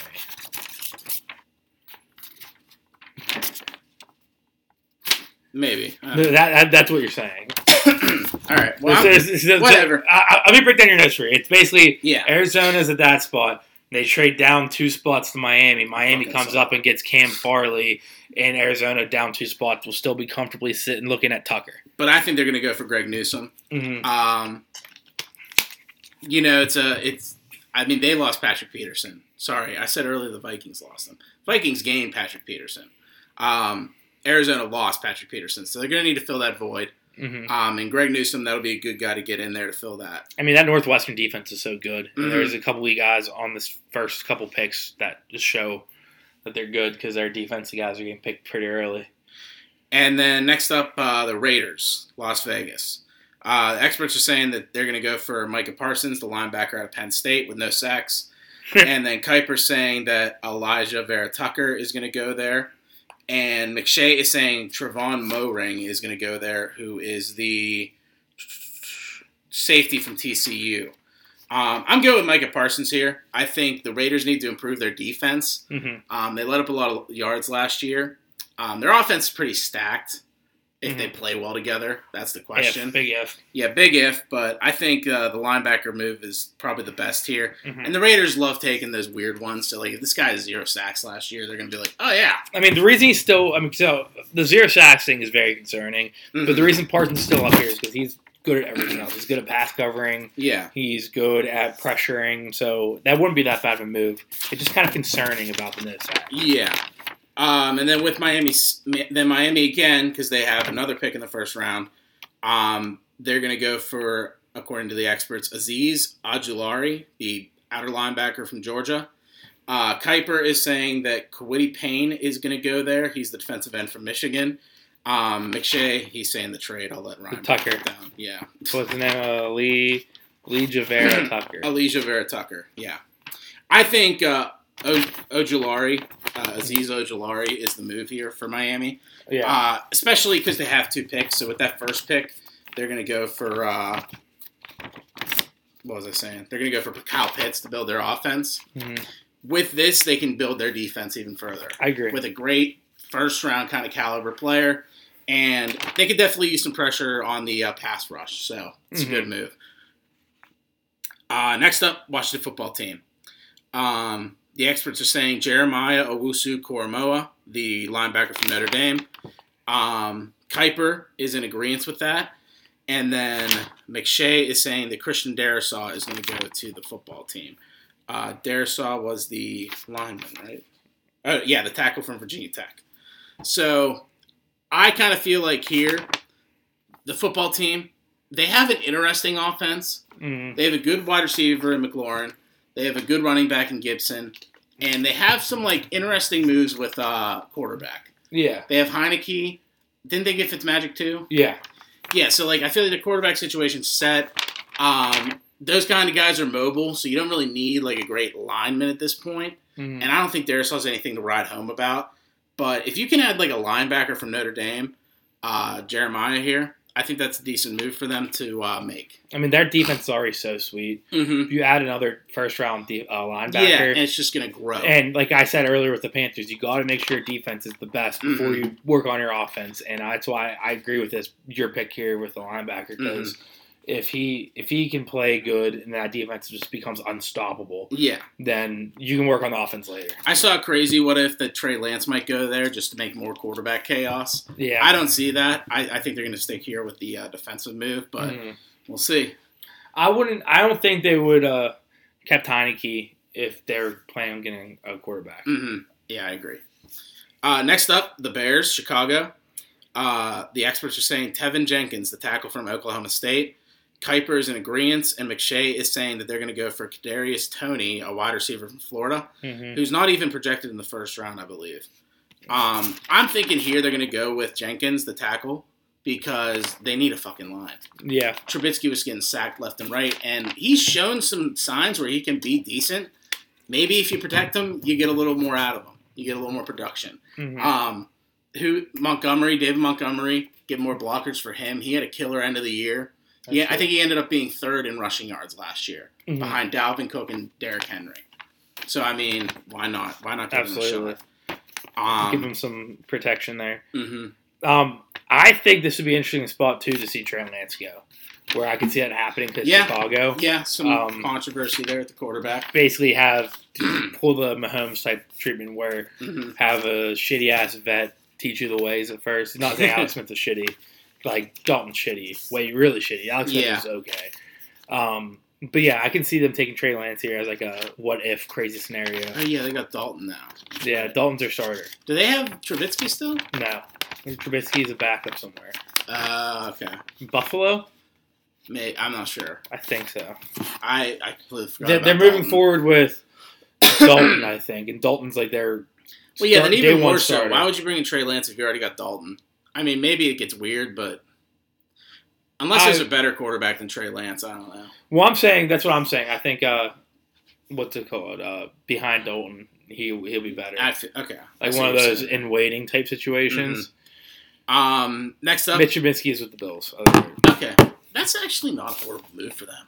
Than- In case Josh Allen, a very mobile quarterback, goes down for a week or two, Yeah, why not? with the rest of that team around, Trubinsky will do Mitch, better. surprise Mitch isn't bad. Yeah, Like surprise especially when you have a team like the Yeah. Bills around you. Mhm. Like it's not anything like Chicago's line and Chicago's weapons. Yeah. Next up, the Indianapolis Colts. Uh, the experts are projecting they're they're going to draft Kwity Payne, the defensive end from Michigan. Uh, Kiper is saying Jaelan Phillips is going to go there. He is the defensive end from Miami. Um, and then McShay's in agreement on Kwity Payne. So I don't know if uh, Kiper knows anything about Jaelan Phillips and the Colts franchise, if they have like some sort of relationship. I think Kwity Payne's the better move here. Uh, he was a shining star on a kind of horrible Michigan team. He's like one of their only good players. hmm And I think uh, adding him to that defense, it's already pretty good, is a great move for them to make here. I, I- yeah, I don't think you can get wrong with either uh, Payne or Phillips, but Yeah, at this point in the draft, too, I think your best bet is going defense, Yeah, absolutely. especially with all the offensive players taken earlier. Um, next up, Tennessee. Uh, the experts are projecting Elijah Moore, the wide receiver from Ole Miss. Kiper's in agreement. Uh, McShay thinks it's going to be Greg Newsome II, who again is the cornerback from Northwestern. Um, I, I think Teven Jenkins, or oh, sorry, I skipped ahead, or I went behind. I think Elijah Moore here. Um, I kind of agreed with the experts and the Kiper, just because What's Newsome? he's a cornerback. Okay. Ah, they could use a corner, They could, and I don't necessarily think they need a wide receiver. but they lost Corey Davis. Believe. That's true. So they need So, they need A.J. a number Brown. two guy. Yeah, they really only have AJ Brown.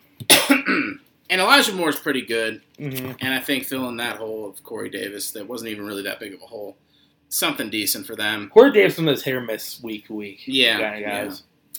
Uh, next up is the Jets from their trade with Seattle. Uh, the experts are projecting Alijah Vera Tucker, the guard from USC. Um, Kiper is projecting Gregory Newsome, the cornerback from, I believe, Northwestern. We said like three times in a row there. Mhm. And then McShay is saying Travis Etienne, Et- Etienne, Etienne, Et-. Oh, At it's um, You know this. That's why I kept ETN. saying it. It's ETN. yeah, ETN, ET phone home ETN. ETN. Okay. It's funny that that's The a name that that's a name that I always like have. Anytime I talked about him this offseason, I would just like I'm around Salter. I just pass it him, just say the name, and I jump back in. Yeah. I always forgot it, but that, that- as soon as I needed to put on the spot, I remembered it. Um, ETN. I think personally they're going to go for Najee Harris here. I think uh, the Jets need a running back. I mean, No. Bobby Pettinine or whatever the hell his name is, Uh. he isn't horrible, but I think if you have a chance to get Najee Harris here, fucking take it. I mean, you already had a pick earlier in the draft. You got your quarterback. Get a good running back here. I think it's a good move. Now, I do think they'll fuck it up and they won't do it. Here's my thing. I disagree with you. That's Mhm. my thing. I think the Jets would honestly be better off Getting a lineman. getting alignment. I hear Hundred that too. percent. Because I mean, you really what's that? Per, per, Perini or whatever. Perine, Per, Perine. He's oh, pretty solid. He's so okay. if you can build a line to protect your newly acquired quarterback, and you still have him, I think you're going to be okay. I don't think you necessarily need a running back here. Um, I don't really agree with Shea, uh, McShay and uh, Kiper Mhm. in either of those picks. I agree with the ESPN experts. I think Okay. personally. All right. Fair enough. I, I think I think alignment might, should be their number one priority with their second first round pick. Next up, Lurs. Yeah. So the experts are projecting Najee Harris from Alabama. Kiper and McShay are in agreement on Najee Harris from Alabama. I think it's going to be Travis Etienne. ETN. ETN. Fuck. I think uh, we were talking earlier on the podcast episodes how Tom Tom was meeting with Dabo Swinney, the coach from Clemson, Mm-hmm. and I think that is kind of saying that they're going to go for him. Maybe they like something in him. Yeah. Um, and I feel like they may pass on Najee Harris with that, or Najee Harris goes to the Jets on my board. Uh, so I think we're gonna go Najee if he's there. Um, the only way he wouldn't be there is if you're saying like the Jets or Mhm. someone goes and gets him. Um, I think I've heard multiple times that that's number one priority with this draft Yeah. is to get I've Najee. Harris. Uh, and I'm trying to find a quick like the full mock draft with multiple rounds because I feel like. Well, there's another really good Clemson lineman that could be a second, third round pick that we could have been talking to Dabo about. I forget. True, who. true. Um, next up, though, Jacksonville Jaguars again via the Los Angeles Rams, who do not have a pick this first round. Um, experts are projecting Christian Barmore, the defensive tackle from Alabama. Uh, Kiper is saying Tr- Trevon Mo- Moehrig, the uh, safety from TCU, and then Teven Jenkins is who McShay is projecting, who is the tackle from Oklahoma State. Okay. Um, I think defense is something they want to improve on right now in Jacksonville. Mm-hmm. I can see what you might think with the line, maybe. I Mhm. feel like you might be leaning the line with Teven Jenkins. I think he's already taken though for, from the Bears personally. Yeah, So you go for the defensive player at that point. I agree with that. Um, who's uh? But if? Jenkins is available, then you go for him. He's a safety from TCU. that won't be bad either. Mhm. Um, I but I agree with the defense thing. Uh, I'm a big. I played line and I played football, so I'm a big believer of the line's the most important part of the team. Yeah, Because if your line's working, and then you're fine. yeah. The rest of the stuff flows. Exactly. But like my coach back in the day said, a quarterback. I said, imagine everything's a robot. Hmm The quarterback's the head, receivers are the arms, running backs are the legs. But what makes the robot work is the circuits and shit, and that's what the line does. Gotcha. So I'm a big, big fan of like if you get a new quarterback, you got to stock up the line first. hmm Um, but if like if what you're saying is true and Teven Jenkins is gone, then I definitely think you should go either uh, Barmore or Moehrig because you Mhm. need defense. Uh, next up is Cleveland. Uh, the experts are projecting Jaelan Phillips, the defensive end for Miami. Uh, Kiper is projecting Jamin Davis, sweet name, the Hmm. linebacker from Kentucky. And McShay is projecting Gregory Rousseau, the defensive end from Miami as well. So the opposite. um, I'm going to go Jaelan Phillips here. I think Cleveland's just going to piss me off with the whole. Their front seven is going to be fucking insane. it's gonna be so good. and this is a perfect way addition to add to it to make it that way. Yeah, I agree. Um, it might be better for them though to go for Jamin Davis just to get an, a linebacker in there too. hmm Um, but they have some pretty. They have an overall solid front seven. So, um, And they said Clowney. yeah, and they just added Clowney. Um, next up though, Baltimore. Uh, the experts are picking uh, Trevon Moehrig, the safety from TCU. Uh, McShay and Kiper are both agreeing on Terrence Marshall Jr., who is the wide receiver from LSU. I think they're going to go for a receiver. I, they, they need to. You have to. And Yeah. we'll see later. They have two picks really close together here. They need to go for the receiver first because that's probably what they're going to need, and that's probably going to be where you need to prioritize as far as the Mhm. draft goes. Um, so I think they do go for Terrence Marshall Jr. here.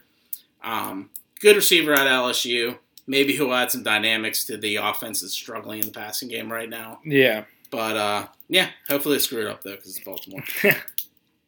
Next up, New Orleans. Nola. NOLA. Uh, the experts are projecting Jamin Davis, the linebacker from Kentucky. Uh, Kiper is saying Zaven Collins, the outer linebacker slash defensive end from Tulsa. And uh, McShay is saying Elijah Moore, who is the uh, wide receiver from Ole Miss. Um, I'm saying uh, Trevon Moehrig here Okay. because I think they lost uh, their safety this past offseason. And I think that's something they definitely need to add and replace to kind of cover the wound up a little bit. hmm Um, and I feel like their front seven is like decent enough. They definitely don't need a receiver right now. I mean, you still got Mike Thomas. You, uh, do they have Sanders still? Or they No. lose, they lost Sanders, I've heard he went. Taysom Hill can be a wide receiver for all he cares. Yeah. You know what I mean? Like they'll be fine with their receiving game right now. hmm And and they're in a transition period with their offense Mhm. that I don't necessarily need. Think you need to add weapons when the quarterback question is still up in the air. Exactly. You need to add, And how To the rest of a the team. receiver. yeah. You know? You need to add to the defense there. You need Mhm. to uh, stop the wounds they on lost a the defense lot of first. pieces on their defense. Yeah, that's what you need to fix first before you because you you might have something with Taysom Hill and Jameis, Jameis Winston. and they might develop things with their receivers now. Yeah, so You you don't really necessarily need to get weapons for a quarterback that Yeah. you don't know who's going to be a strong quarterback moving on. I feel like Kiper always throws in Tulsa guys in every mock draft, no Yeah. matter what. Oh yeah, He's all Tulsa. He loves saying he Tulsa. loves he loves it. Uh, next up, Green Bay. Uh, the experts are projecting Rashod Bateman, the wide receiver from Minnesota. Uh, Kiper is also in agreement with Rashod Bateman. And then McShay is saying Jamin Davis, as we said, the linebacker from Kentucky. I'm going with Jamin Davis here. I think uh, Green Bay definitely needs to improve on their defense. Their Mhm. defense has been suspect, kind of, for the past couple of years. Yeah, Kind of like they, uh, you know, they're- don't play hardball. Mhm. They're pretty soft. Um, they definitely don't need more re- wide receivers. they don't need more Bay. weapons. Their Yeah. offense is fine. Aaron Rodgers picks up guys at the fucking Whole Foods and signs them the next day, and they go, put up 180 and two touchdowns. They'll be fine on their receiver game. They don't need to go out and get one in a draft. They they need they need to work on their defense. That's Mhm. their biggest thing for me. I think. And I think a linebacker from Kentucky is a good way to do that. I agree. Um, next up, Buffalo. Uh, the experts are projecting Gregory Rousseau, the defensive end for Miami. Um, Kiper is saying Aziz Ojulari, Oju- Ojulari, yeah, Ojulari uh, who is the linebacker from Georgia. And then Jaelan. Phillips is who is McShay is picking from uh, the defensive end for Miami. I'm going with Gregory Rousseau here, mainly because I think Jaelan Phillips, is already acquired by this point. hmm Um, good addition to the Buffalo defense. Uh, their defense was hit and miss at times, so this is a good ad for them to stack up with the rest of the AFC, the powerhouses there. I think if any of those three are there on Mhm. that pick, you, you're okay if you're Buffalo for any of them. Yeah, yeah. They, the, these kind of picks are like later, so like everybody's kind of cool. Mhm. You know, they're kind of fine with what they got now. Yeah, exactly. Uh, next up is Baltimore via their trade with the Chiefs for the lineman uh, just this past week. Um, the experts are projecting this is where they go for Terrence Marshall Jr. Um, Kiper is saying Jayson Oweh, Oweh, the outer linebacker from Penn State, and McShay is saying Aziz Ojulari. So I think uh, Jayson Oweh is the move here for them. hmm Um, mainly because I think the other defensive man was taken. Um, and they'll be taking Terrence Marshall earlier, so this Yeah. is where they go for the defensive player. Um, I think if you can get, and th- like you said, those close, those picks are so close together mhm. that I feel like either of those picks can be interchangeable, but they were both necessary. Honestly, if I'm Baltimore, I might even flirt with getting two wide receivers at this point Might in the well. first round. Yeah. One of them's going to work out, and you need a guy desperately. hmm I mean, who's who's their tight end again? Uh, Mark Andrews. He should be okay, Yeah. but like we don't. Hollywood Brown's done. I think. hmm I think Hollywood Brown's toast.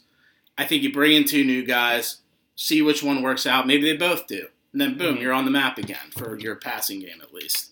Uh, yeah. Um, but they did lose a lineman, and that's going to hurt. So maybe they might want to bounce back with that too. So we'll have to see. That one's a little bit dicey.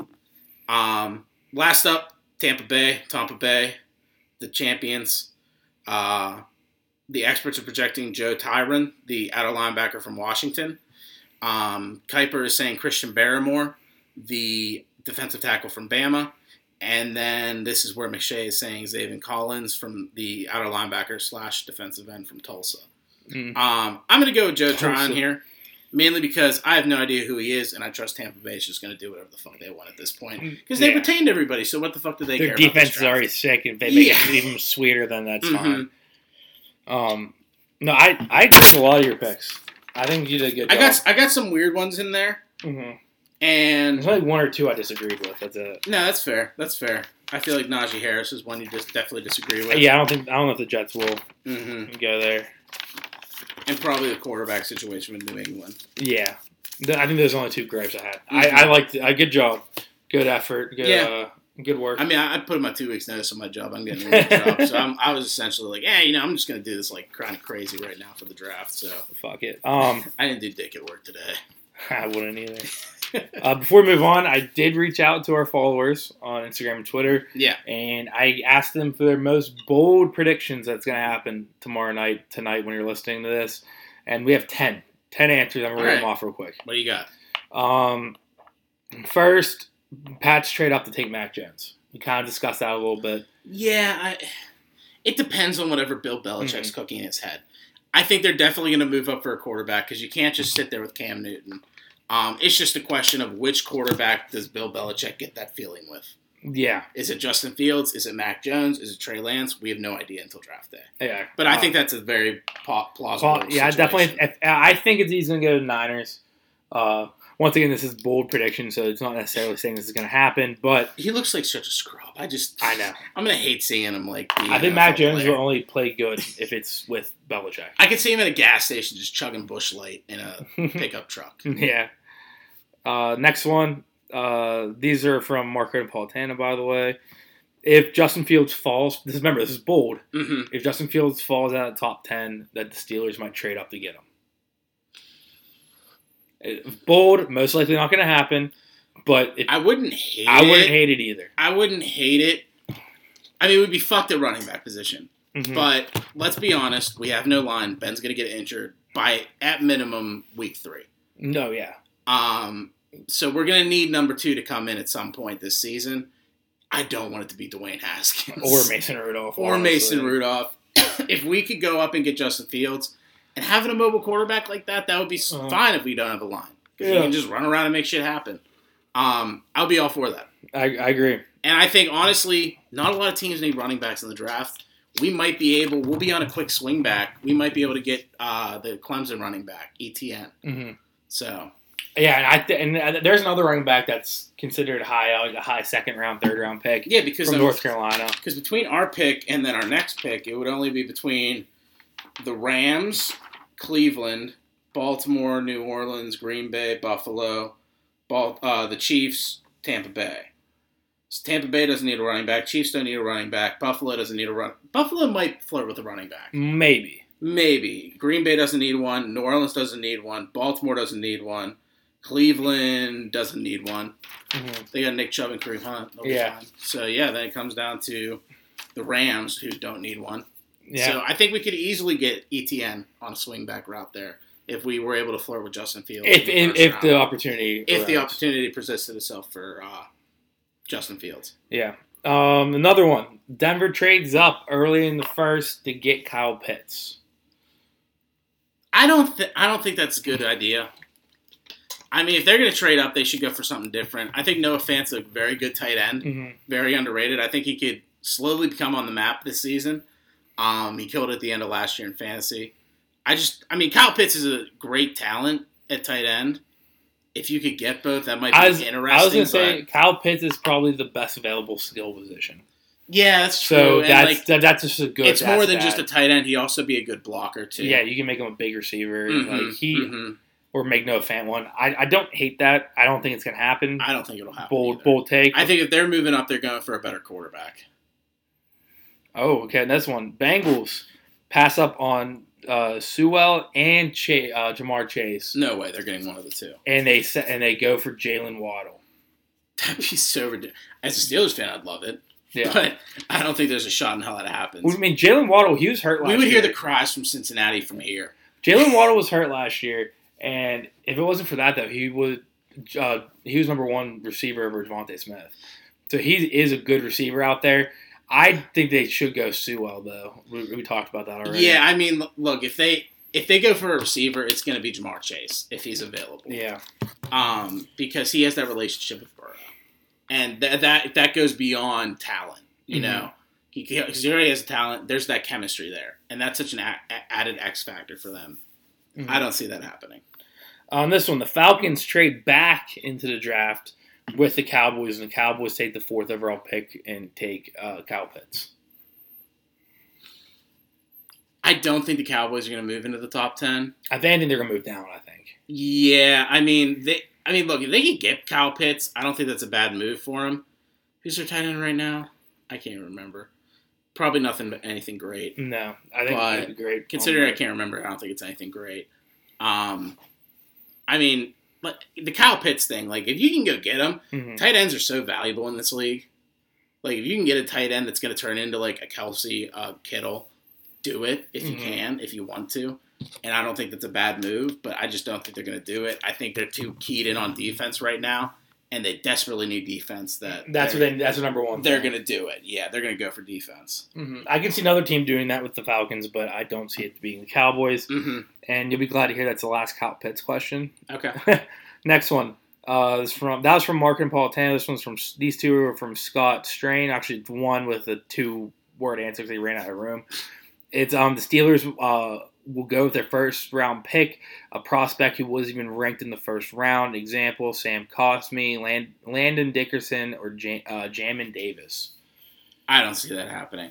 I mean, the Steelers don't typically do that shit in the draft. Mm-hmm. Uh, the Raiders do shit like that, where they like go for the wild card. Like uh, who's the one guy, the fastest fuck guy, uh, Hay- Heyward-Bey. Yeah, That was the one where like they he they drafted Heyward-Bey and they had no tape on the guy. Like when they drafted Heyward-Bey, they're like, uh, we don't have any like information on this guy. Like they they looked that he 40 just ran the fastest forty, and the Raiders were like, get him. Yeah, yeah, yeah. It was crazy. But um, I mean, the Steelers like they don't make the free agency moves, which they did with Fitzpatrick, obviously. But I think this is the year. Like they're gonna they do good in the draft, and I don't think they're gonna do anything like Scott's saying here. So I agree. Um, Devin Gerber says, similar to Scott, the Steelers will draft someone very random that probably isn't a first round talent. I don't think random. Mhm. I I agree with them maybe not a first round talent, but Mhm. I don't think random. I think it'll just be one of those guys where it's like, eh, Someone we didn't no make the wrong predicting. move on paper, but he just didn't pan out the way we hoped. Yeah, I, I think I've read this more as like we're going to take someone that no experts predicting Mhm. right now. Then the last two, that's from Devin Gerber. The last two here are from uh, Brandon Dargay. Oh, okay. Um, the Steelers draft a quarterback in the second round, which I know we talked a little bit about. I would before. love that. I Yeah. would love that. I would absolutely love it. I hope it happens. Mhm. Um, and I think Kyle Trask is a viable option at number t- at the 2nd Mhm. at the second round. Um, like we said, like a lot of a lot of teams like that need quarterbacks are getting them much earlier than us. And on the swing back route, there's not any teams that need a quarterback at all. Mhm. So definitely, yeah. And I'd I be- hope so.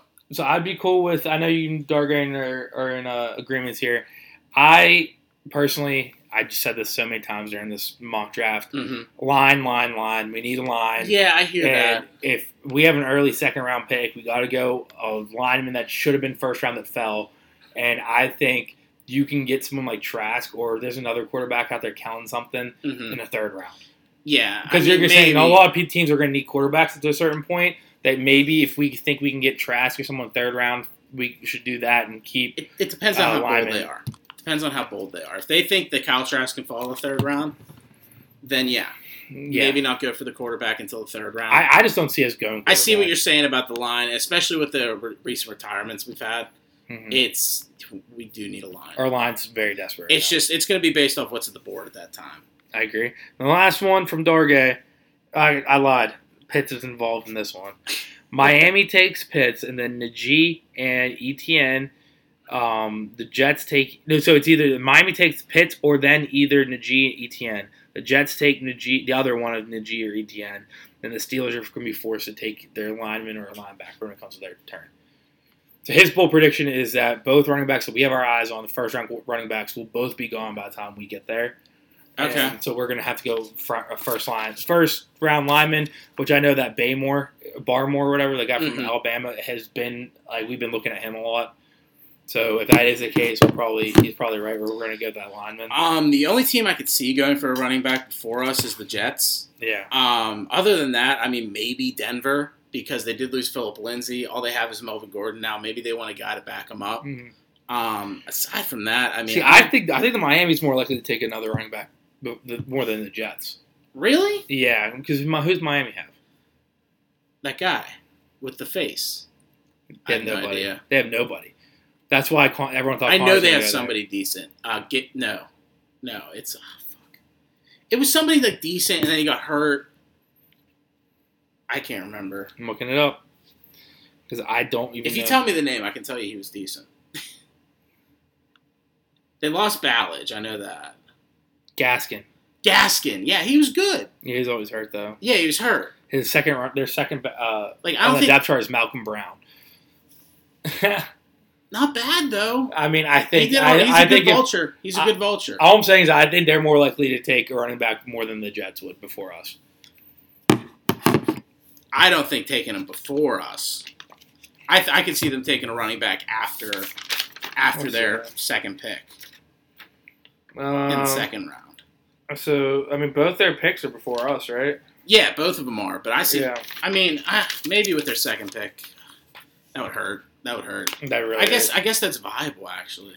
Yeah, That would sting. I, I can see ETN. If both. Najee and ETN go Mm. before, I don't think both of them first will be pick, gone. I don't think Oh, both of that'll will be hurt. gone. That'll hurt. It could happen though. I can also see if we don't get Najee, uh, But I would. we, agree, we don't go ETN. We I would agree. Then we go for. I mean, there's no way Kyle Pitts is there at that point. So I would say The, the Kyle Pitts part was just saying like the first pick for Miami would be Kyle Pitts. okay. The second one will be one of the two running backs.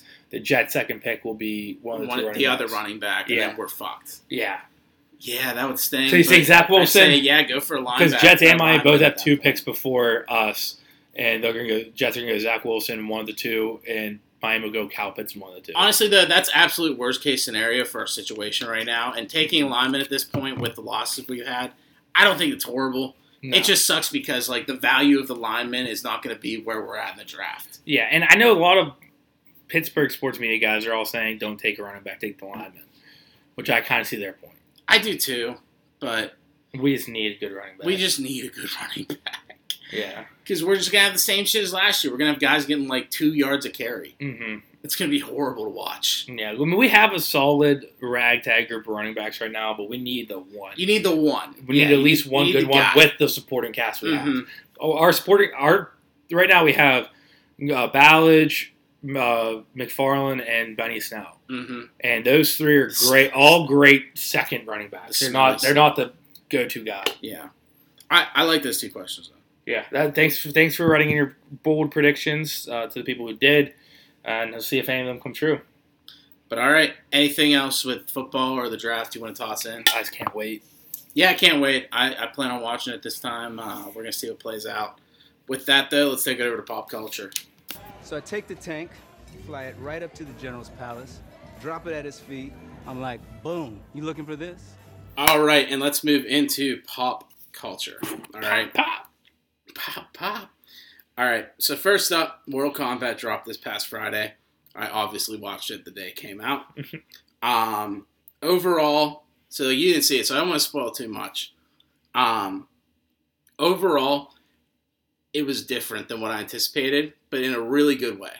Uh, it was one of those movies like when I was done watching it, I was like not sure, but after thinking about it, I was like I liked it. Mm. Um, the reviews, I think IGN gave it like a seven or something like that, a real rookie score.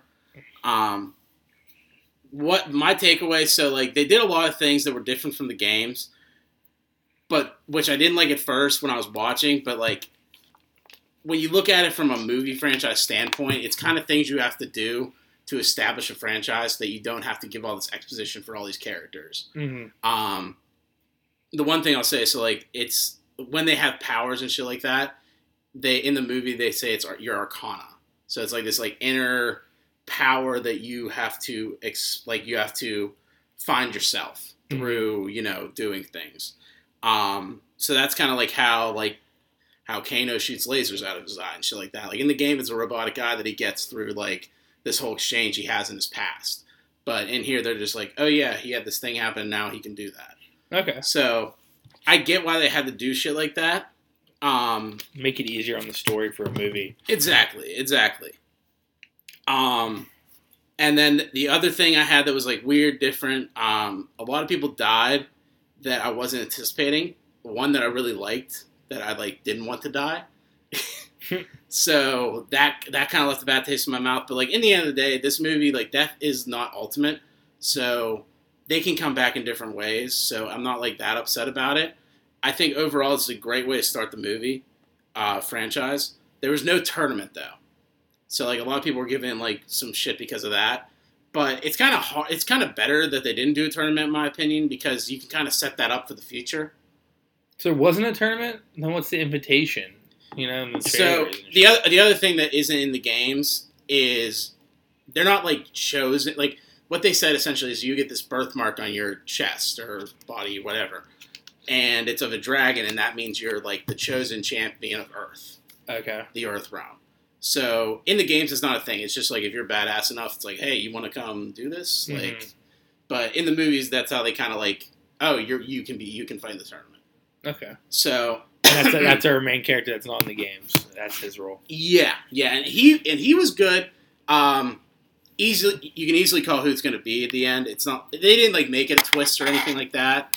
It was kind of like a reveal, but it wasn't like hyped up. You know, Mhm. like who am I? And it's like, oh, we know who you are. You know. Yeah. Um, I liked his character. His ability is cool. I won't like spoil that information. Um, all the fights were phenomenal.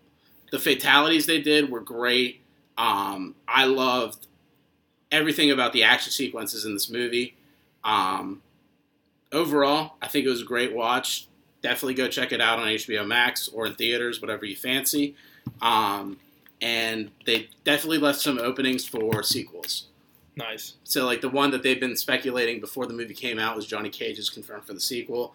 They kind of like confirmed that in the movie itself too at the end. So Mhm. I, I am excited for where this is going to go. I hope they do. They have a lot of Easter eggs in there where they can easily open up some other uh, segues in the future franchises. So I'm excited for that. I hope they do it, and I hope it gets the uh, the popularity to allow them to do so. hmm But yeah, the only other things I had, um, some other trailers dropped. Tomorrow War, it's like an Amazon Prime movie, I guess, Yeah. and it's essentially Chris Pratt in a different version of like Independence Day, where it's just a ground war with the aliens. Okay.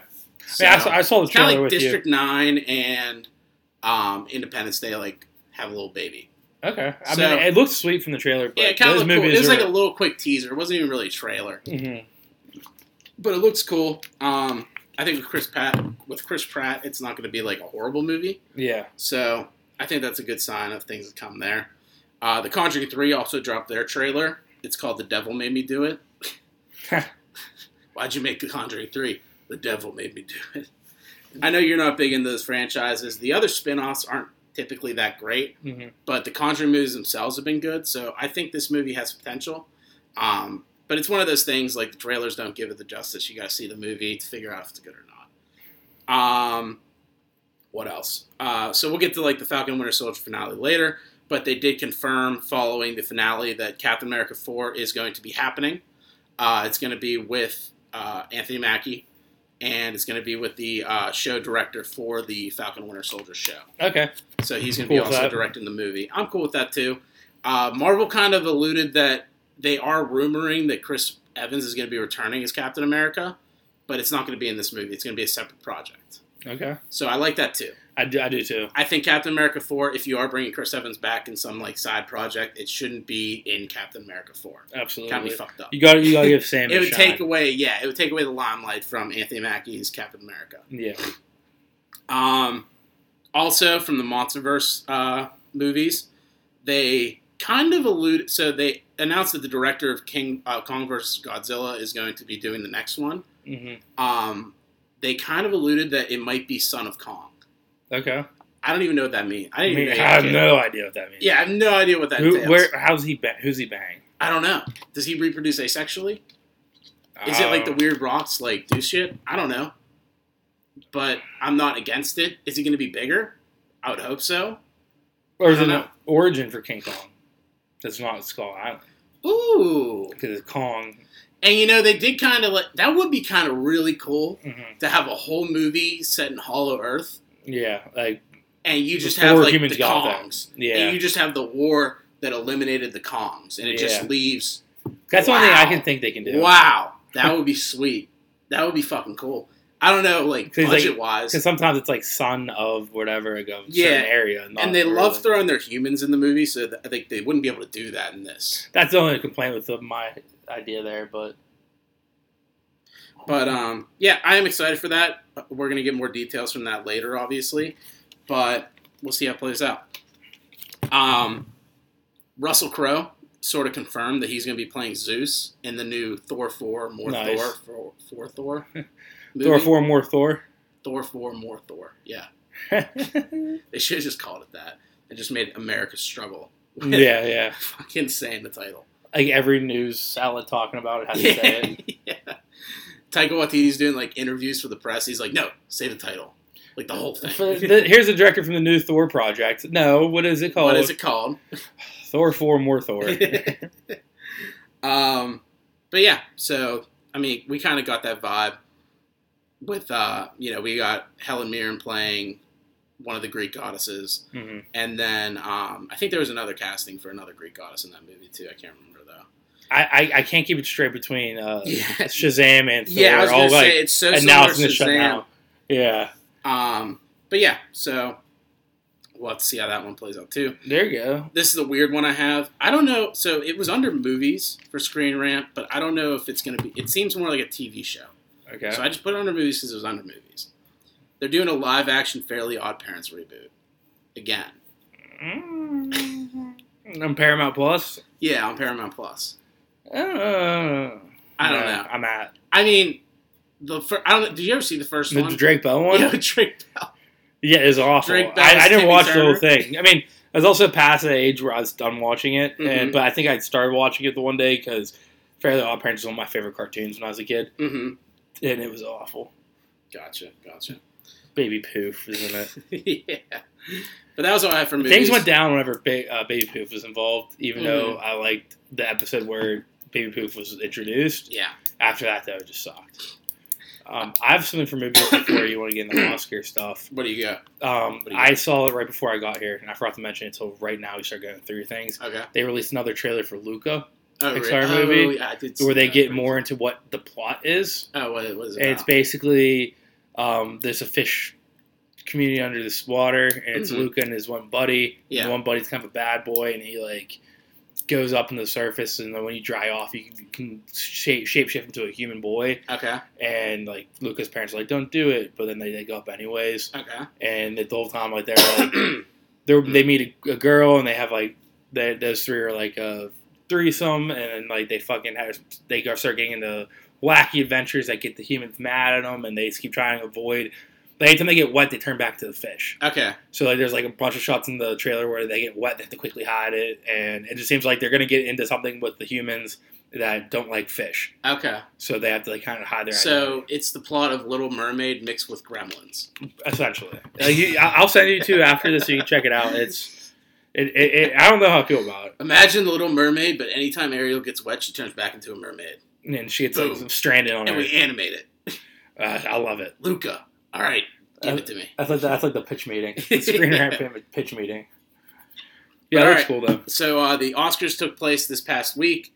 So I was going to run through some of the big ones uh, and just name the winners and whatnot. Uh, so actor in a leading role, the winner was Anthony Hopkins, the father.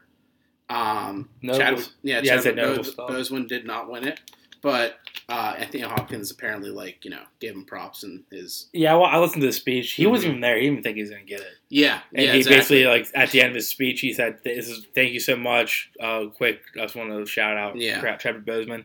Um, it sucks because I mean I didn't see any of these movies, but like it's, Yeah, that's the last movie Ch- Chadwick Boseman will be in. So I kind of wish he won for it. Yeah, me too. Um, actor in supporting role, the winner was Daniel Kaluuya, Kaluuya in Judas and the Black Messiah. hmm So I, I didn't see it, but I heard nothing but great things from his performance. yeah, that makes sense. Uh, actress in a leading role, winner was Frances McDormand in Nomadland, which is a big winner. Yeah, I heard. You, I didn't see that movie, but I heard it's like very artsy. Mhm. Like there's only like 20 minutes worth of talking. Really, I, I I didn't hear Yeah. that. Um, Um, the one person in Barstool who's seen Nomadland loves it. Didn't think that the actor should have won, but they think that the movie should have won. okay, actress in supporting role, winner was uh, Yu Jung Yeon in Minari. Okay, Animated feature film winner was Soul. Onward didn't win. that's okay. Rip. uh, cinematography winner was Mank uh, Erik Messerschmidt. Okay, No idea there. Uh, directing winner was Nomadland Chloe Zhao. Mhm. who is also going to be the director for uh, the Eternals movie. Oh, really? Yeah, that's who they snagged for the Eternals movie. Good move by Marvel, Mhm. getting her before like the Academy Awards and all that bullshit when her resume would be fucking Now it'd be way harder to get her Mhm, waited. mhm. That's a good call. Um, what else we got here? Makeup, music, original score. Winner was Soul. Makes sense for a movie like that. Yeah, I guess. A movie about a musician. it has it kind of has to win music. Uh, original song winner was "Fight for You" from Judas and the Black Messiah by her. Okay. H.E.R., she's she's been getting popular late Mhm. recently. Best picture was Nomadland. hmm Um, what else we got? Short film. Best dressed, who's that? Visual effects winner was Tenet. So Christopher Nolan got his Oscar nom. Yeah, His there go. Oscar win. There he goes. He's happy now. I mean that. I feel like that has a clear cut winner. That the Mhm. visual effects were crazy. Um, writing for adapted screenplay was The Father, and winner Okay. for original screenplay was Promising Young Woman. I heard And amazing things from both. That's that's pretty much it. Yeah, boring Oscars, but mainly Yeah, because no, I feel like Yeah, the their movies never really shot. saw, Mhm. and it's it's like movies that people. It's, it's a tough year for movies, yeah, yeah. so they're like they they had to be like selective what they picked. hmm But all right, with that, let's take it over to TV. Uh, leading off, then Falcon and Winter Soldier finale.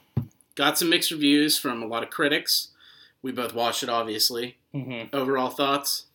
Um, there's two problems I had. Uh, other than that, I love Mhm. Sam's outfit. I love the Oh, new cap. It's part of the wings, the shield. Everything's so sweet. All The the, actions were sweet. Uh, the only things I didn't like was the big reveal that Sharon Carter was the power broker because everyone saw it coming from a mile away. Like it would have been way cooler if they said maybe she's number two and the real power broker is like Arnim Zola or Mhm. something sweet like that.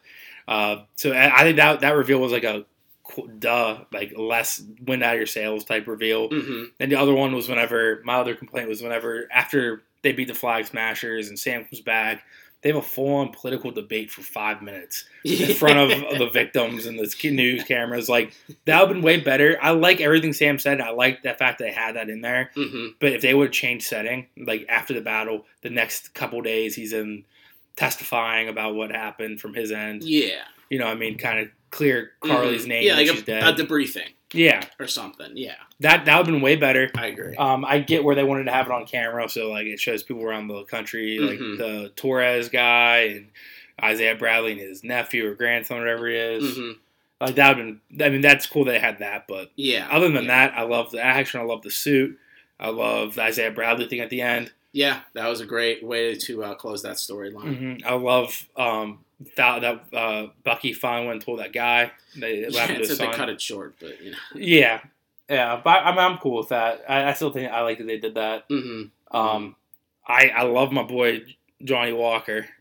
yeah, Yeah. you still on board with him? I, I I was never off. I was never off. So I think obviously, so with the end of that, we the end credit scene was essentially setting up him officially as USS Soldier, U.S. agent, U.S. U.S. agent John Walker. I mean, yeah, and then um, it's a, it could be setting up like so. We were always projecting like before the show came out, it was going to be like General Ross at the end and the Yeah. Thunderbolts.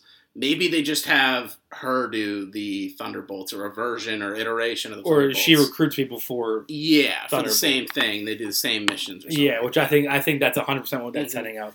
and maybe he'll be like the guy that flips. You know, like yeah, maybe like he's the bad guy, and then they're like, "How do we beat this team?" And it's like, "I'll tell you, these guys are fucked yeah. up." Well, Thunderbolts is like the Suicide Squad. hmm They're uh, villains doing like missions.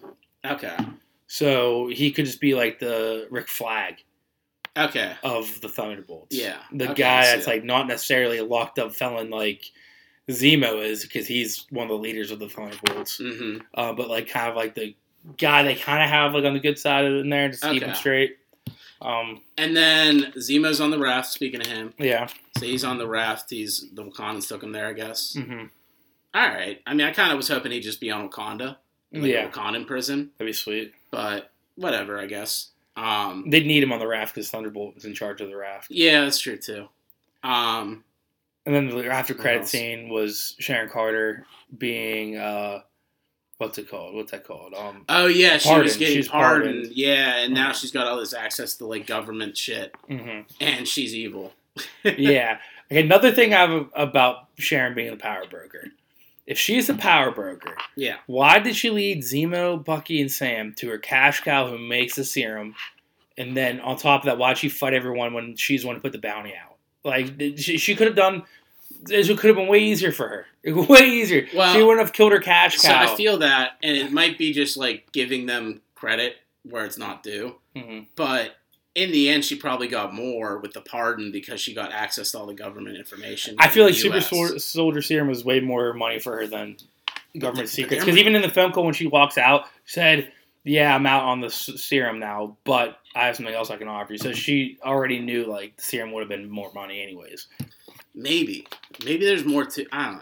I don't know. I think it was I just. feel a- that though. I think it was one of those story plots that got misconstrued whenever hmm the uh, story had to be re- rewritten because of COVID. Yeah, yeah.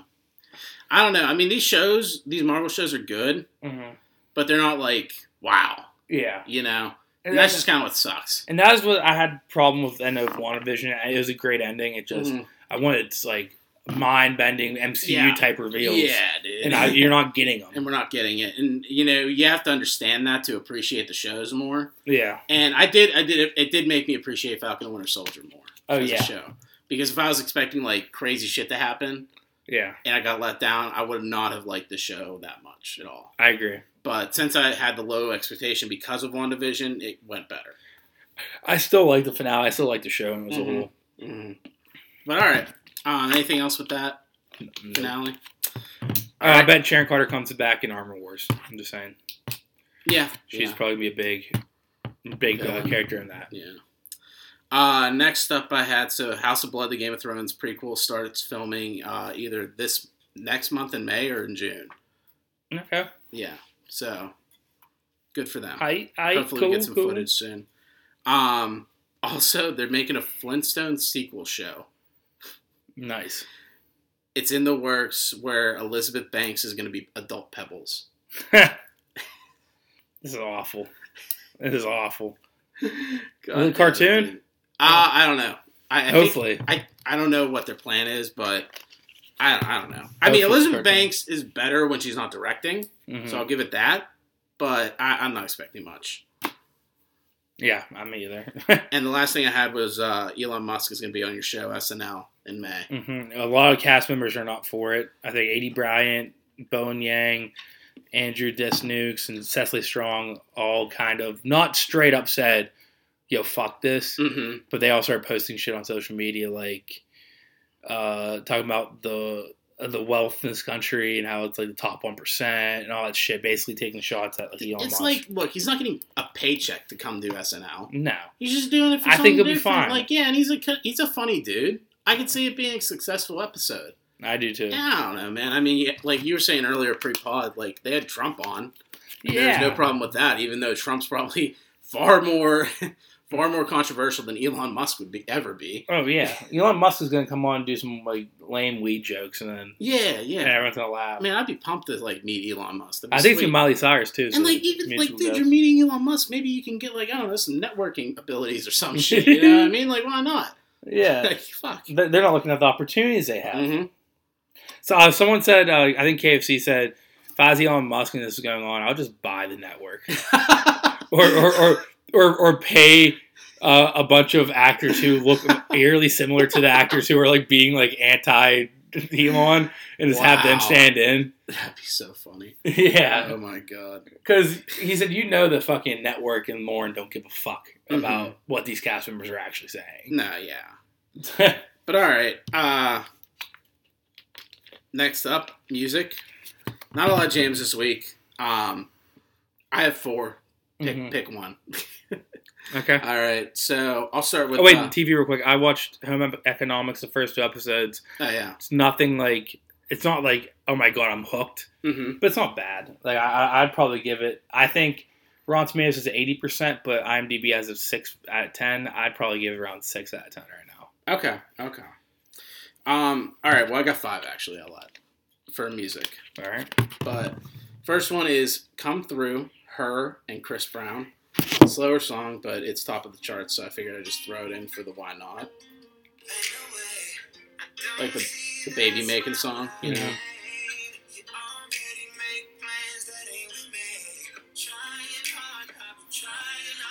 Like this isn't like the Fifty Shades sequel or something. Yeah. Uh, next up, Save Your Tears remix with Ariana Grande. I'll just skip the her part.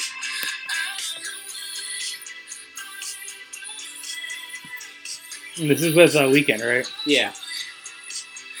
Mm-hmm.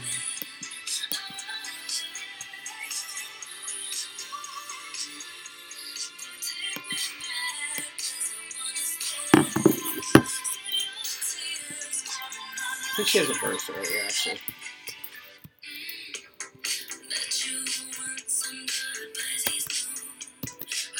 I mean, she's a perfect vibe for that song.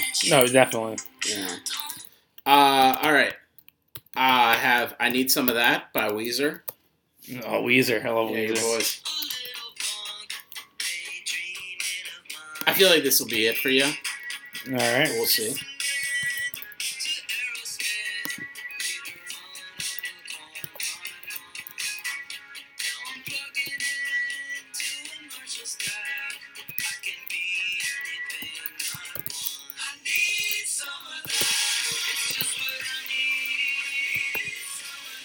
Yeah, like this. Weezer's been great. New Weezer's been great, dude. Next up, I have Liddy, uh, Young Stoner Life, Young Thug, and The Baby. Let's get lit. Let's get Liddy. This is one of the songs I'm gonna like. Ironically. Yeah.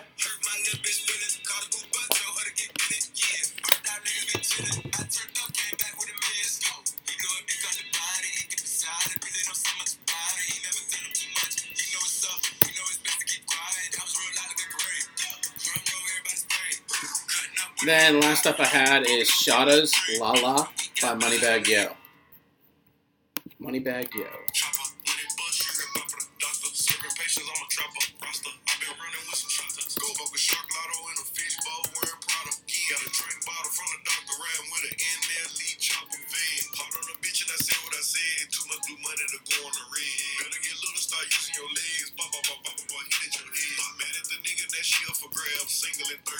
But all right, that's that's what I got. It wasn't a great week for music.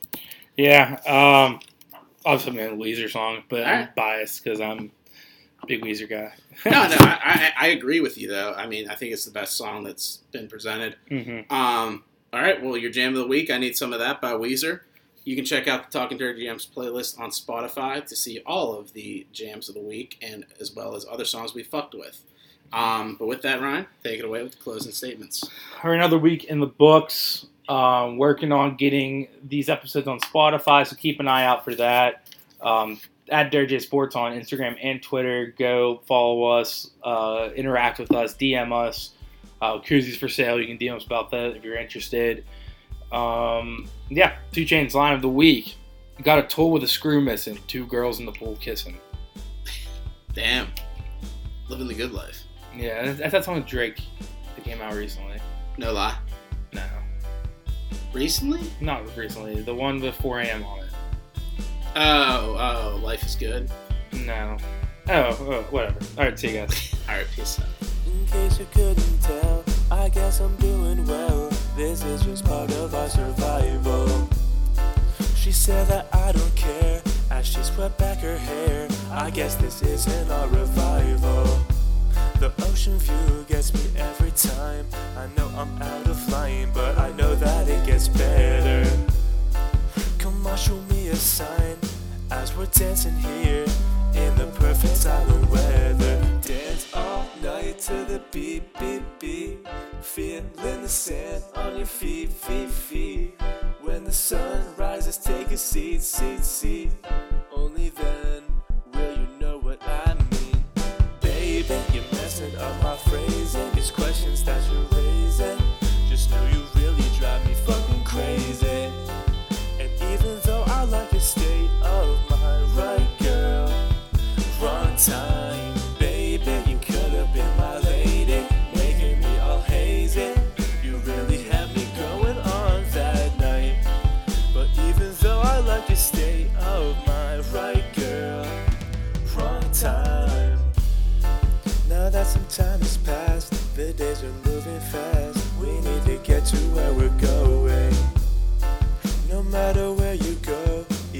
stone's throw. The things you learn are always showing.